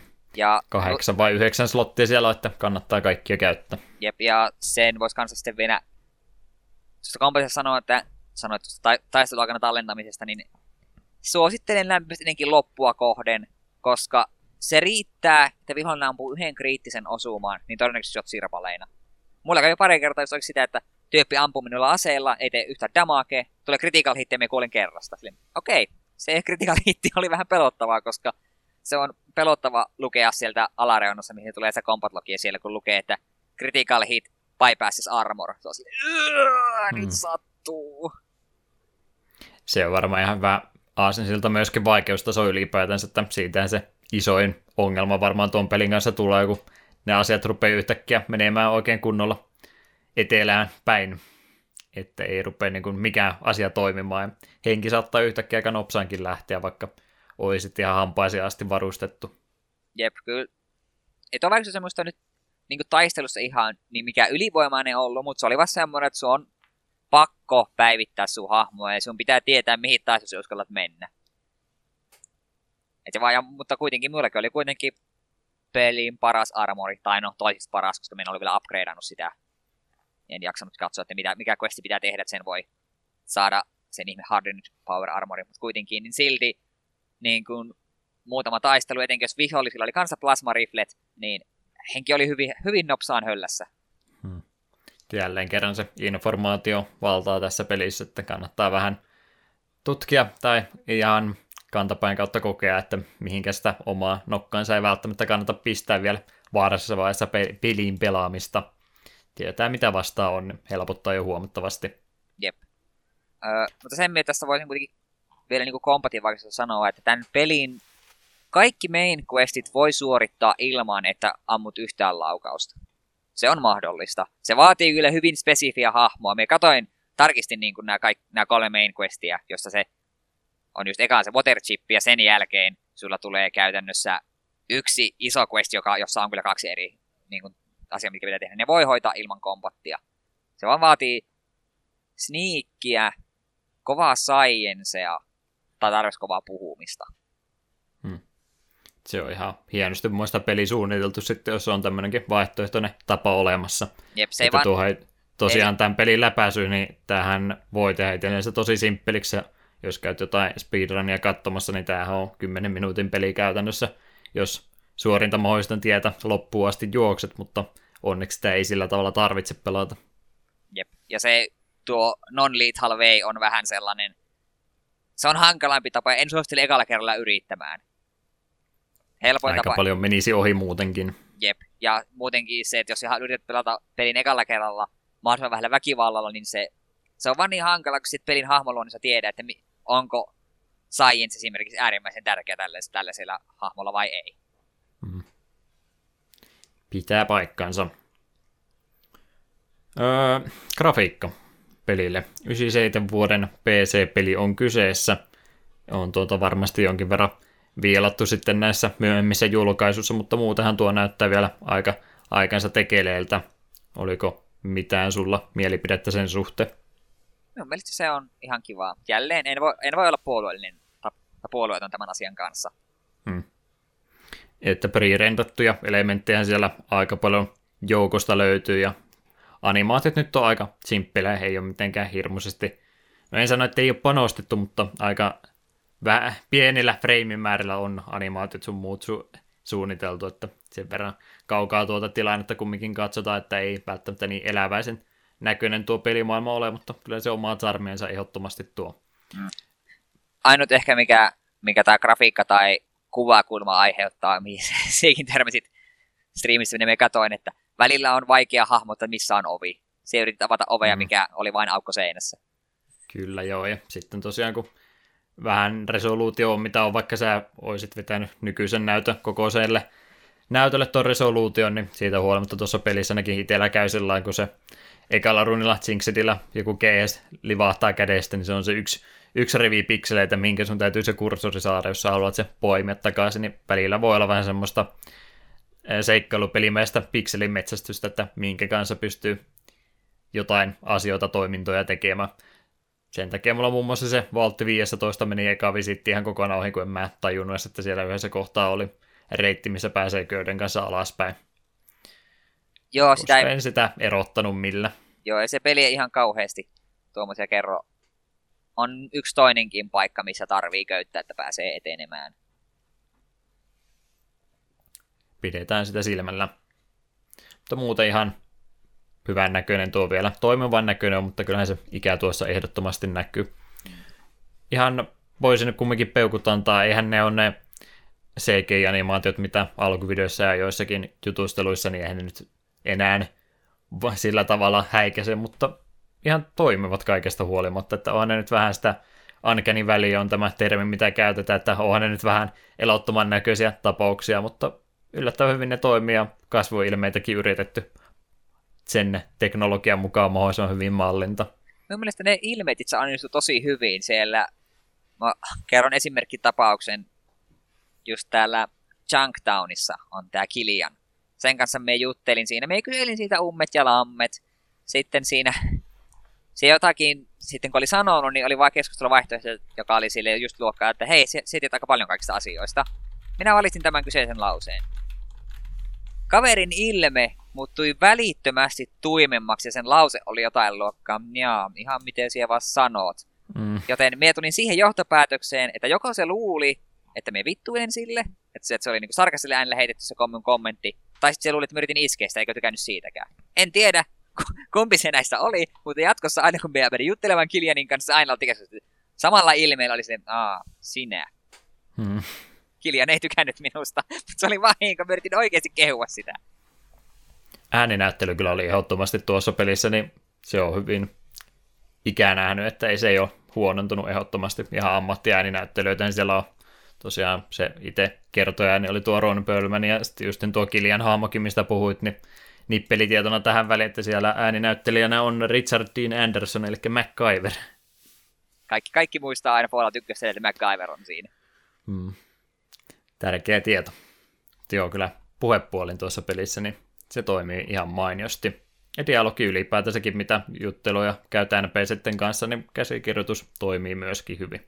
Joo, kyllä ehdottomasti, että ton, niin yleensä mulla tuppaa joskus, tai näiden isompien roolipelin kanssa käymässä loppua kohdin tulee vähän skippailtua keskustelua. Joo, joo, joo, katsoin ne pääpoint, no tässä kuitenkin oli helppo niin kuin, tuli, tulla imasuksella siihen peliin ja oikeasti luki kaiken, mitä sulle sanottiin ja kiinnitti paljon huomiota. Yes. Mitenkäs toi musiikkipuoli sitten vielä yleensä se tehty tähän loppuvaiheeseen, kun käydään pelejä läpi, vaikka välillä se tärkeämmässäkin osassa on, mutta Falloutti aika paljon tämmöistä atmosfääristä musiikkia, että ei tässä mitään melodioita varsinaisesti jäänyt, että kuuluu kyllä musiikkipuolestakin, että aika autiossa maailmassa on tuolla seikkailla. Se on semmoinen, se on hyvin tunnelma sitä peliin sopivaa. Mun vaikea kuvitella tähän peliin mitään sellaista niin kuin enemmän päälle painavaa tai painavampaa musiikkia. Tämä, oli just se, tämä musiikki oli semmoista, mikä välitti tämän pelin ankean ja toivottomuuden tunnelman. Että ei, ei sillä tavalla painostavaa musiikkia kuin mitä ehkä kauhupeleissä on, mutta semmoinen painostava musiikki, että täällä on hiljasta, vähän turhankin hiljasta tällä hetkellä, että joku todennäköisesti katselee mua tällä hetkellä jostakin. Mm. Kyllä, kyllä. Ei, Löytyy netistä soundtrack, kyllä kannattaa käydä kuuntelemassa, jos ei tämän podcastin varrelle ripotellut kappalet vielä riitä. Mutta meinasi unohtua yksi pieni tarina liittyen pelimekaniikkaan. Haluan, haluan sen joka tässä kohtaa jakaa. Mm. Sekin muistat Mutantti Härrin. Sinä onnistut välttämään hänet hyvin hämmentävällä tavalla, kun lähdit kombatista takaisin kombattiin, niin se Härri ei enää kiinnostanut. Me itse päädyin taistelun Härrin kanssa ja alu, taisteluun liittyy myös eräs toinen mutantti, ja asiat näytti todella, todella huonolta. Mulla oli HPtä joku kymmenkunta jäljellä. Ja mä olin silleen, että mun on pakko nyt yrittää, jos ei kuole tällä osumalla, niin mie kuolen. No eihän se kuollut, ei ollut enää action pointteja mennä inventaarioon. Meinasin, lataanko vaan pelin. Laitoin seuraava vuoro. Harry ampuu. Ups, ampui vahingossa kaveria eikä minua, ja kaveri menee keskeltä kahtia. Mm omalla vuorolla inventaario Steampackia vaan niin perkeleesti ja se voitin taistelun vielä. Siitä jäi hyvä fiilis. Ja se on hyvä, että toi peli antaa kumminkin mahdollisuuden sille, että tuommoisiakin hassuja sattumuksia saattaa tapahtua, niin tulee omista pelailukerrosta aina uniikin näköisiä. On hyvä sitten vaikka podcastin muodossa niitä vertailla. Jep. Ja, ja. Se, se, itse asiassa me kyllä semmoisen neuvon annan, että jos käytätte aseita, mitkä ampuu sarjaa, eli burstia, elkää ottako mukaan mitään kavereita, ainakaan kakkosessa. Kun ammutte kaveria selkään combat shotgunilla vahingossa, niin se ei todennäköisesti enää ole teidän kaveri. Kokemuksen syvärin tähden. Hyvä, kun ne kaverit ylipäätänsä mainitsit. Ylipäätänsä nyt tulee varmaan vähän huonossa järjestyksessä, mutta onhan niitä apureitakin tuossa pelissä sitten, mitkä ainakin omaa pelaamista helpotti sama, saman tien kovinkin paljon, kuin sen Dogmeatin sai kaveriksi sieltä. Dogmeat on klassikko, se on ollut vissiin jokaisessa Falloutissa. Hmm. Muitakin apureita sieltä löytyy, jotka sitten oma tekoälyn mukaansa toimia. Niitä ei varmaan pystynyt ihan hirmuisesti komentelemaan kautta varustelemaan, että saiko niille aseet heitettyä korkeinta. Joo, kakkonen mahdollisesti sitä, mahdollisesti vähän paremmin. Pystyisi hmm. helpommin muokkaamaan, että mitä aseita kaverit käyttää ja pystyy vähän antamaan käskyjä, että he pysyvät vähän kauempana niin poispäin.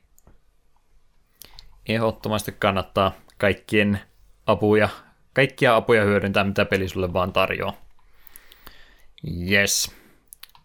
Nippelitietoa pari asiaa vaikka tuossa vielä käydään läpi. Ei voi miettiä vielä, jos sillä jotain muuta mielensä jäi, mutta tämän pelihän piti alun perin käyttää tämmöistä GURPS-nimistä hahmonluontikaavaa, joka tulee sanoista Generic Universal Role Playing System, jota hyödynnettiin ilmeisesti eh, jossain tietyssä lautapelissä. Mä menisin kirjoittaa alun perin, että useissa lautapeleissä, mutta ilmeisesti tuohon aikaan oli 80-luvun lopulla joku, jonkun firman lautapeli, missä sitten hyödynnettiin tämmöistä hahmonluontisysteemiä, joka tuolla GURPS-nimellä tulee. Mä oon tuon nimen kuullut monessa eri paikkaan, mutta mä en ennen tätä ymmärtänyt, mikä oli homma, homman nimi, että mistä tämä oikein tulee, mutta kuten noi nimet nyt ei ymmärtä, niin tämä on tosiaan semmoinen öö, tota, hyvä ympäri, tai, tai tämmöinen kattava versio hahmoluonnista, tätä voi käyttää vaikka jotain Tolkien peliä rupeat tekemään D&D-peliä, niin on semmoinen geneerinen hahmoluonti, että tätä voi käyttää oikeastaan minkä tahansa pelin kanssa. Ja netistä löytyy jonkin verran myös tuommoisia screenshotteja, missä tuo itse GURPS-nimi näkyy siinä Falloutin logossa, mutta se diili meni sitten ennen julkaisua poikki, ja tuo GURPS-nimi sitten tuosta koko nimestä pudotettiin kokonaan. Ja toinen iso asia, ainakin mun kannalta varmaan, jos mä tämän pelin pari vielä palaan, niin tuon pelin viimeisen pääkuestin suorittamiseen annettiin alun perin 500 päivää aikaa, mutta se sitten myöhemmässä päivityksessä muutettiin käytännössä sillä, että sillä on aika rajattomasti aikaa 13 vuotta yhteensä, mutta todennäköisesti on tehtynyt kartan juoksemaan kulmasta kulmaan jo useampaan kertaan ennen kuin aika loppuu kesken, mikä mun mielestä on ihan hyvä muutos. Jep. Ö, yhden asian voisi itse vielä sanoa liittyy vähän sekä pelimekaniikkaan että sitten dialogiin. Sellaiset varoituksen sanat, jos aiotte Falloutia pelata, varokaa mitä sanotte ihmisille. Ihmiset muistaa mitä te sanotte, ja väärä sana väärässä paikkaa tarkoittaa sitä, että te saatte hyvin äkkiä lyijyhauleja selkäänne. Mä ette Rider Base ja pomolle sanotte väärin, niin se on taistelu välittömästi. Ja siinä käy huonosti, jos on al- aloitusvarusteet niskassa. Koska olen katkera vanha mies, niin palasin paikalle myöhemmin Combat Armorissa Combat Shotgunin kanssa ja pistin Riderit maan tasalle. Ei tarvi välttämättä edes vääriä asioita sanoa, vaan mulla ainakin lähti henki aika monta kertaa sillä, että olin vähän liian utelias, kyselin kysymyksiä, mihinkä mun ei varmaan olisi tarvinnut vastauksia kuulla, ja sitten yritin vaan, että no minä nyt tästä vaan kävelen pois, ja hetkinen, tulepas tänne takaisin, ja sitten tulee lyijyä silmien väliin, että taisin kuulla vähän liikaa, ja, Joo, ja... kannattaa niihin dialogivalintoihin sitten tosiaan, niillä on merkitystä. Jep, ja jos joku sanoo, että laita ase pois, niin laita se ase pois. Mm. Se on nopeita vasuutta koko kaupunki. Mm. Ja itselle kävi itse silleen, voisit sen vielä tähän mainita, että mä olin menossa Junktownin keskellä yötä, niin vartija että hei, sori, että ei me päästetä öisin jäänyt ketään, että tu aamulla. Mä sanoin, ah, okei. Okay. Menin välittömästi valikkoon, otin että rest, sitten toi valikossa pois, ja ilmeisesti se, että me nukuin siinä kohtaa, missä oli raja, niin oli liikaa, koska kun me heräsin, niin mun kimppuun hyökättiin. Mm. Katsotaan, jumalauta. Jät, jätkä pysähtyi siihen paikkaan ja kävi nukkumaankin sille porttiin, niin se oli ilmeisesti jotain, mitä ei olisi saanut tehdä vissi liian pit, se peli se katsoi vissi niin, että me on liian pitkään hengailu siinä, ei kiel, siinä kielletyllä alueella. Hmm. So so. Miten kehtasitkin. Joo, kyllähän tässä paljon juttua varmaan pelistä löytyisi muutenkin, mutta me nyt ei olla kaiken kattava podcasti kumminkään. Kannattaa ehdottomasti itse kuuntelijalle kautta pelaajalle jättää jonkin verran löytämisen riemoakin, niin ei se nyt kannata ihan läpikotaisin syynätä läpi niin olisiko se aika jonkinlainen loppuyhteenveto tehdä? Eetun puolueeton mielipide on seuraava. No, tarviiko muista sanoa? Kyllähän me tässä pelissä tykkäsin ihan mielettömästi. Ei tämä niin hyvä kuin kakkonen. Se on nyt itsestään selvä, koska kakkonen laajentaa kaikin puolin. Mutta jos tätä niin kun katsoo niin kun silleen, että totta kai tämä ei ole niin laaja, koska tämä peli, pelisarjan eka osa, niin siihen nähden tämä on todella mainio peli ja myös ihan syystäkin niin kuin klassikko. Ja ehdottomasti suosittelen kaikille, jota yhtään niin kuin, PC-roolipelit kiinnostaa. Ja jos tämä pelin aikaraja vähän pelottaa, tai muutenkin ö, niin kuin haluaa sellaisen yhden su- suuremman kokonaisuuden, niin sitten kannattaa oikeastaan hypätä suoraan kakkoseen. Mutta jos haluaa niin kuin molemmat pelata, niin silloin kyllä melkein kannattaa aloittaa se ykkösestä, koska tämä ykkönen saattaa tuntua heti kakkosen jälkeen vähän kömpelöltä ja pienemmältä. Mutta kuitenkin kaksi peukaloa pystyyn minulta. Hmm. Mä annan tämän mun oman ristiriitaisen väittämän nyt tässä kohtaa. Mä olin innossani antamassa tälle ensin ei alun perin, koska mun oma henkilökohtainen kokemus oli aika ankea ensimmäisen viiden tunnin aikana, mutta annoin sen toisen chanssin vielä ja yritin vähän fiksummin asioita tehdä, niin kyllä se mielikin sitten rupesi pikkuhiljaa muuttumaan, kun vähän paremmin pääsi pelin sisältöön kunnolla kiinni. Että, että mä nyt aina kumminkin se oman näkökantani tässä, että mä en ole näitä tämmöisiä pelannut, niin tämä ei mun mielestä myöskään ehkä se paras paikka ole aloittaa näihin tutustuminen, että jonkin verran tämmöisiä aikakautensa ongelmia tästä tämmöisistä peleistä löytyy, niin ehkä sen takia mieluummin jostain vähän tuoremmasta lähtisin mieluummin ensiksi aloittelemaan ja palaisin sitten vaikka myöhemmin tänne takaisin päin. Niin varoituksen sana, jos ei ole tosiaan tämmöisiä aikaisemmin pelannut, että kyllä tässä ongelmia nousee kyllä esille, mitkä ratkeaa tietysti sillä, että tutustuu asioihin paremmin, mutta ensi fiilis tästä oli aika negatiivinen, mutta mitä enemmän tunteja tälle annoin, niin sitä enemmän rupesin tykkäämään, että tällä hetkellä ollaan siinä ehkä tilanteessa, jos olisi loppuasti pelannut, niin olisin varmaan enemmänkin suositellut, mutta annetaan semmoista poikki olevaa peukkua ainakin toistaiseksi, että varovainen suositus, mutta varovainen varoitus myöskin. Mm. Ja että tässä kohtaa että voisin vielä sanoa sen yhden asian, mikä mua on ollut mielessä tässä tyylistä viimeiset pari päivää, mitä pitää muistaa sanoa, ja silti se muista vasta nytten.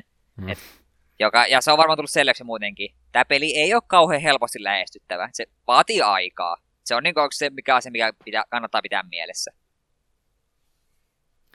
Kyllä, kyllä. Miten jatkoosia pelisarjalle on tullut? Pitäisikö ennen sitä, ennen sitä sanoa, että Fallout 1 löytyy sekä Steamista että GOGsta? Se lukee tuolla Nyt. välissä. Voit sen sanoa, jos halusit sanoa. Okei, okay, no se, löytyy, se löytyy Steamista ja GOGsta. No, tuli kahteen kertaan. Kyllä. Mutta miten sanotaan jatkoosia? Onko ne semmoisia tullut? Kyllä. Tämä ykkönen tosiaan tuli vuonna 1997 ja sitten vuosi myöhemmin vapahtajamme saapui ja Fallout 2 julkaistiin. PS, se on aika hyvä peli. Sitten vuonna 2008 tuli Fallout 3, sitä seurasi kaksi vuotta myöhemmin Fallout New Vegas ja pari vuotta takaperin 2015 Fallout 4. Ja näinhän uusimpiin, uusimpiinhan tämä alkuperäinen Black, Isle, Black Isle Studios ei ole ollut enää missään tekemisissä nyt. Mutta näiden lisäksi sitten on muutama spin-offi, joita on useampikin, mutta tärkeimpinä voisi mainita Fallout Tactics, Brotherhood of Steel, joka on yllätys yllätys vähän enemmän kompattiin ja taktisempi peli. Siinä pääsee ohjastamaan useampaa hahmoa. Se tuli vuonna 2001. Pleikkari 2 ilmestyi Fallout Brotherhood of Steel vuonna 2004, joka on reaaliaikainen räis, toimintaräiskintä. Tai no, en räiskintä, mutta kuitenkin toiminta, roolipeli, jossa on myös Joka kaksi ei kuulemma ole kovinkaan suosittu peli. Äh, se olisi parempi, jos ei kantaisi Falloutin nimeä. Se on näitä tällaisia tapauksia. Hmm. Ja sitten tämä mobiilipeli vuonna 2005 tullut Fallout Shelter. Onko siitä, siitäkin Jota... kaksi vuotta? Ilmeisesti. Uhuh. Hirveän monelta sitä kuulee, että se oli aika monella pitkä naputtelussa mukana tuo Shelteri. Joo, mulla oli sellainen mun vanha kännykkä, niin se ei jaksanut pyörittää sitä. Niin, kymmenen vuotta mennään eteenpäin, niin ruvetaan vaan mobiilipeleistä puhumaan vanhoista, mitä kukaan ei ole enää pitkään aikaa koskenut. Näin, näitä aikasyöppiä. Kyllä on Fallout-pelejä tullut kovastikin ja on noita enemmänkin sitten Fallout-nimeä kantavia pelejä tullut, mutta en niitä kaikkia tuohon nostanut. Että pääsarjan pelit ja noin isommat spin-offit oli tuossa mainittu. Pelisarja hyppäsi tosiaan kakkosen ja kolmosen välillä aika kovastikin. Kolmonenhan piti Black Eye Studiosilta tulla silloin aikana. Siitähän sitä konseptimateriaalia löytyy kovastikin, mutta se projekti sitten kesken jää ja jotain elementtiä tuotiin kolmosen ja enemmänkin ilmeisesti New Vegasissa sitten vielä esille, mutta olihan se aikalainen hyppy sitten kakkosesta kolmoseen. Ymmärrettävää kyllä, jos Eetukaan niistä ei niin ole kovasti innostunut. Kyllä mä varmaan jos, jossain kohtaa haluaisin ehkä kolmosen ja nuo myöhemmätkin pelata, mutta en vaan vielä. Jotenkin aina joka kerta, kun mennään vähänkin se video, niin mulla tulee paha mielistä reaaliaikakompatissa. Ei, miksi? Hmm. Että jos enemmänkin, jos me haluaa lisää Falloutia, niin me varmaan pelaan nuo Wastelandit. Ne on vissi ihan mainioita. Niin, ne on tosiaan sitä, sitä samanlaisempaa materiaalia, että no, tuota, kolmosesta eteenpäin täytyy sitten varmaan vähän eri silmin lähteä arvostelemaan, eikä liikaa katsoa, että miten ne eroaa alkuperäisistä. Sitten niistä saisi varmastikin enemmän irti. Jes, meillä varmaan Falloutista rupeaa nyt olemaan ihan tarpeeksi materiaalia, niin jätetään tämä nytten toistaiseksi taaksemme. Katsotaan, jos mä tätä innostun vielä jatkossa vähän lisääkin pelailemaan, mutta hyvä juttu mielestäni tästä saatiin ulos. Me toivon, että sä jatkat vielä vähän, koska sä pääsit sitten painimaan Deathclawn kanssa ja me haluan nähdä, miten, miten kivasti sulla siinä käy. Ne ei, ne, ne, ne ei ole kivoja kavereita yhtään, Deathclaw. Hmm. No, kuunnellaan Falloutista vielä kappaleet Vault of the Future ja Necropolis ja ruvetaan sitten loppuhöpinöihin siirtymään.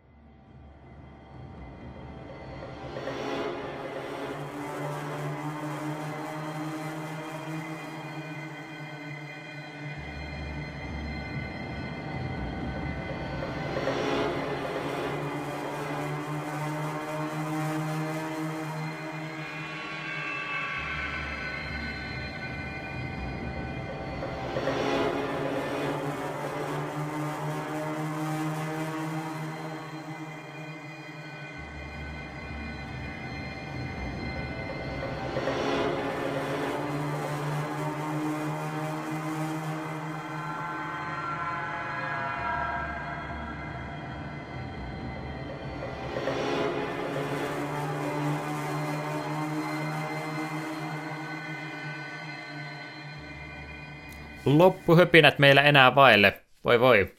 Pikkuhiljaa rupeaa tämän vuoden podcastimateriaali käymään vähin, miinus tuleva joulujakso tietysti, mikä tietysti paikkaa kovastikin, mutta tämä jakso nyt ainakin rupeaa olemaan loppuansa vaille enää valmis.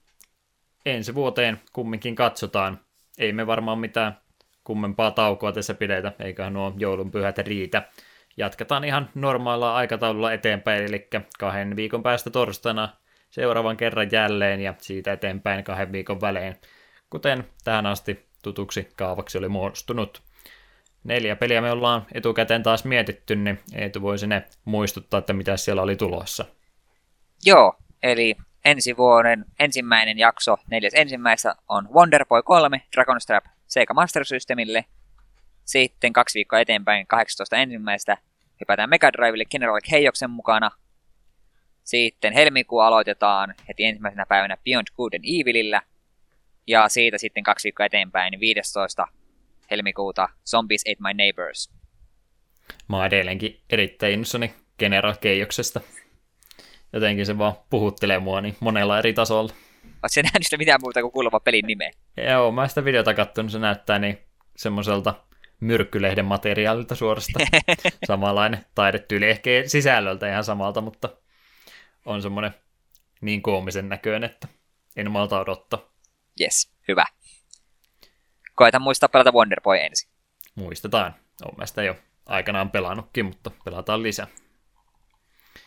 Joten yhteydenottokanavat varmaan tässä vielä kannattaisi läpikäydä.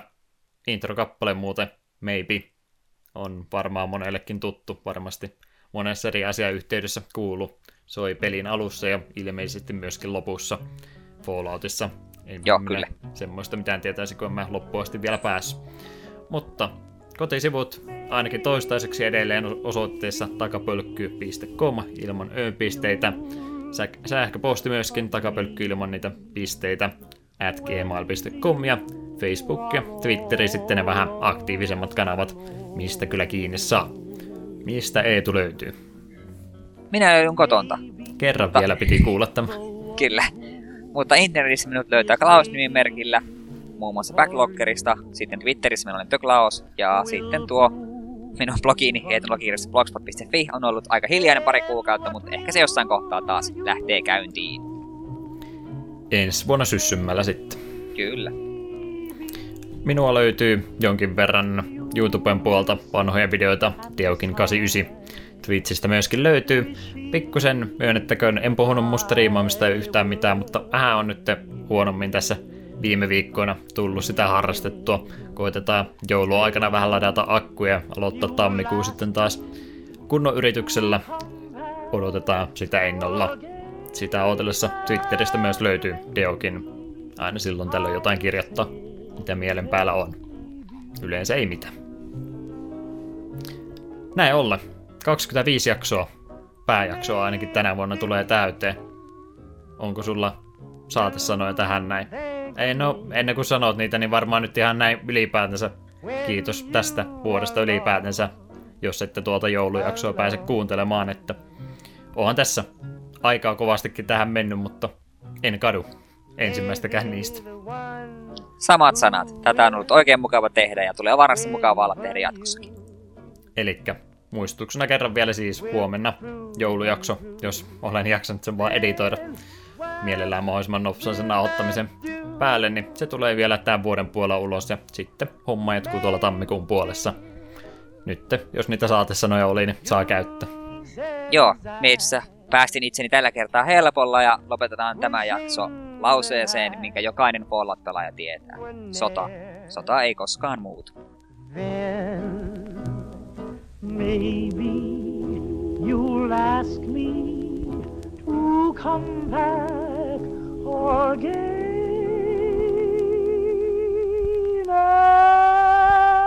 And maybe I'll say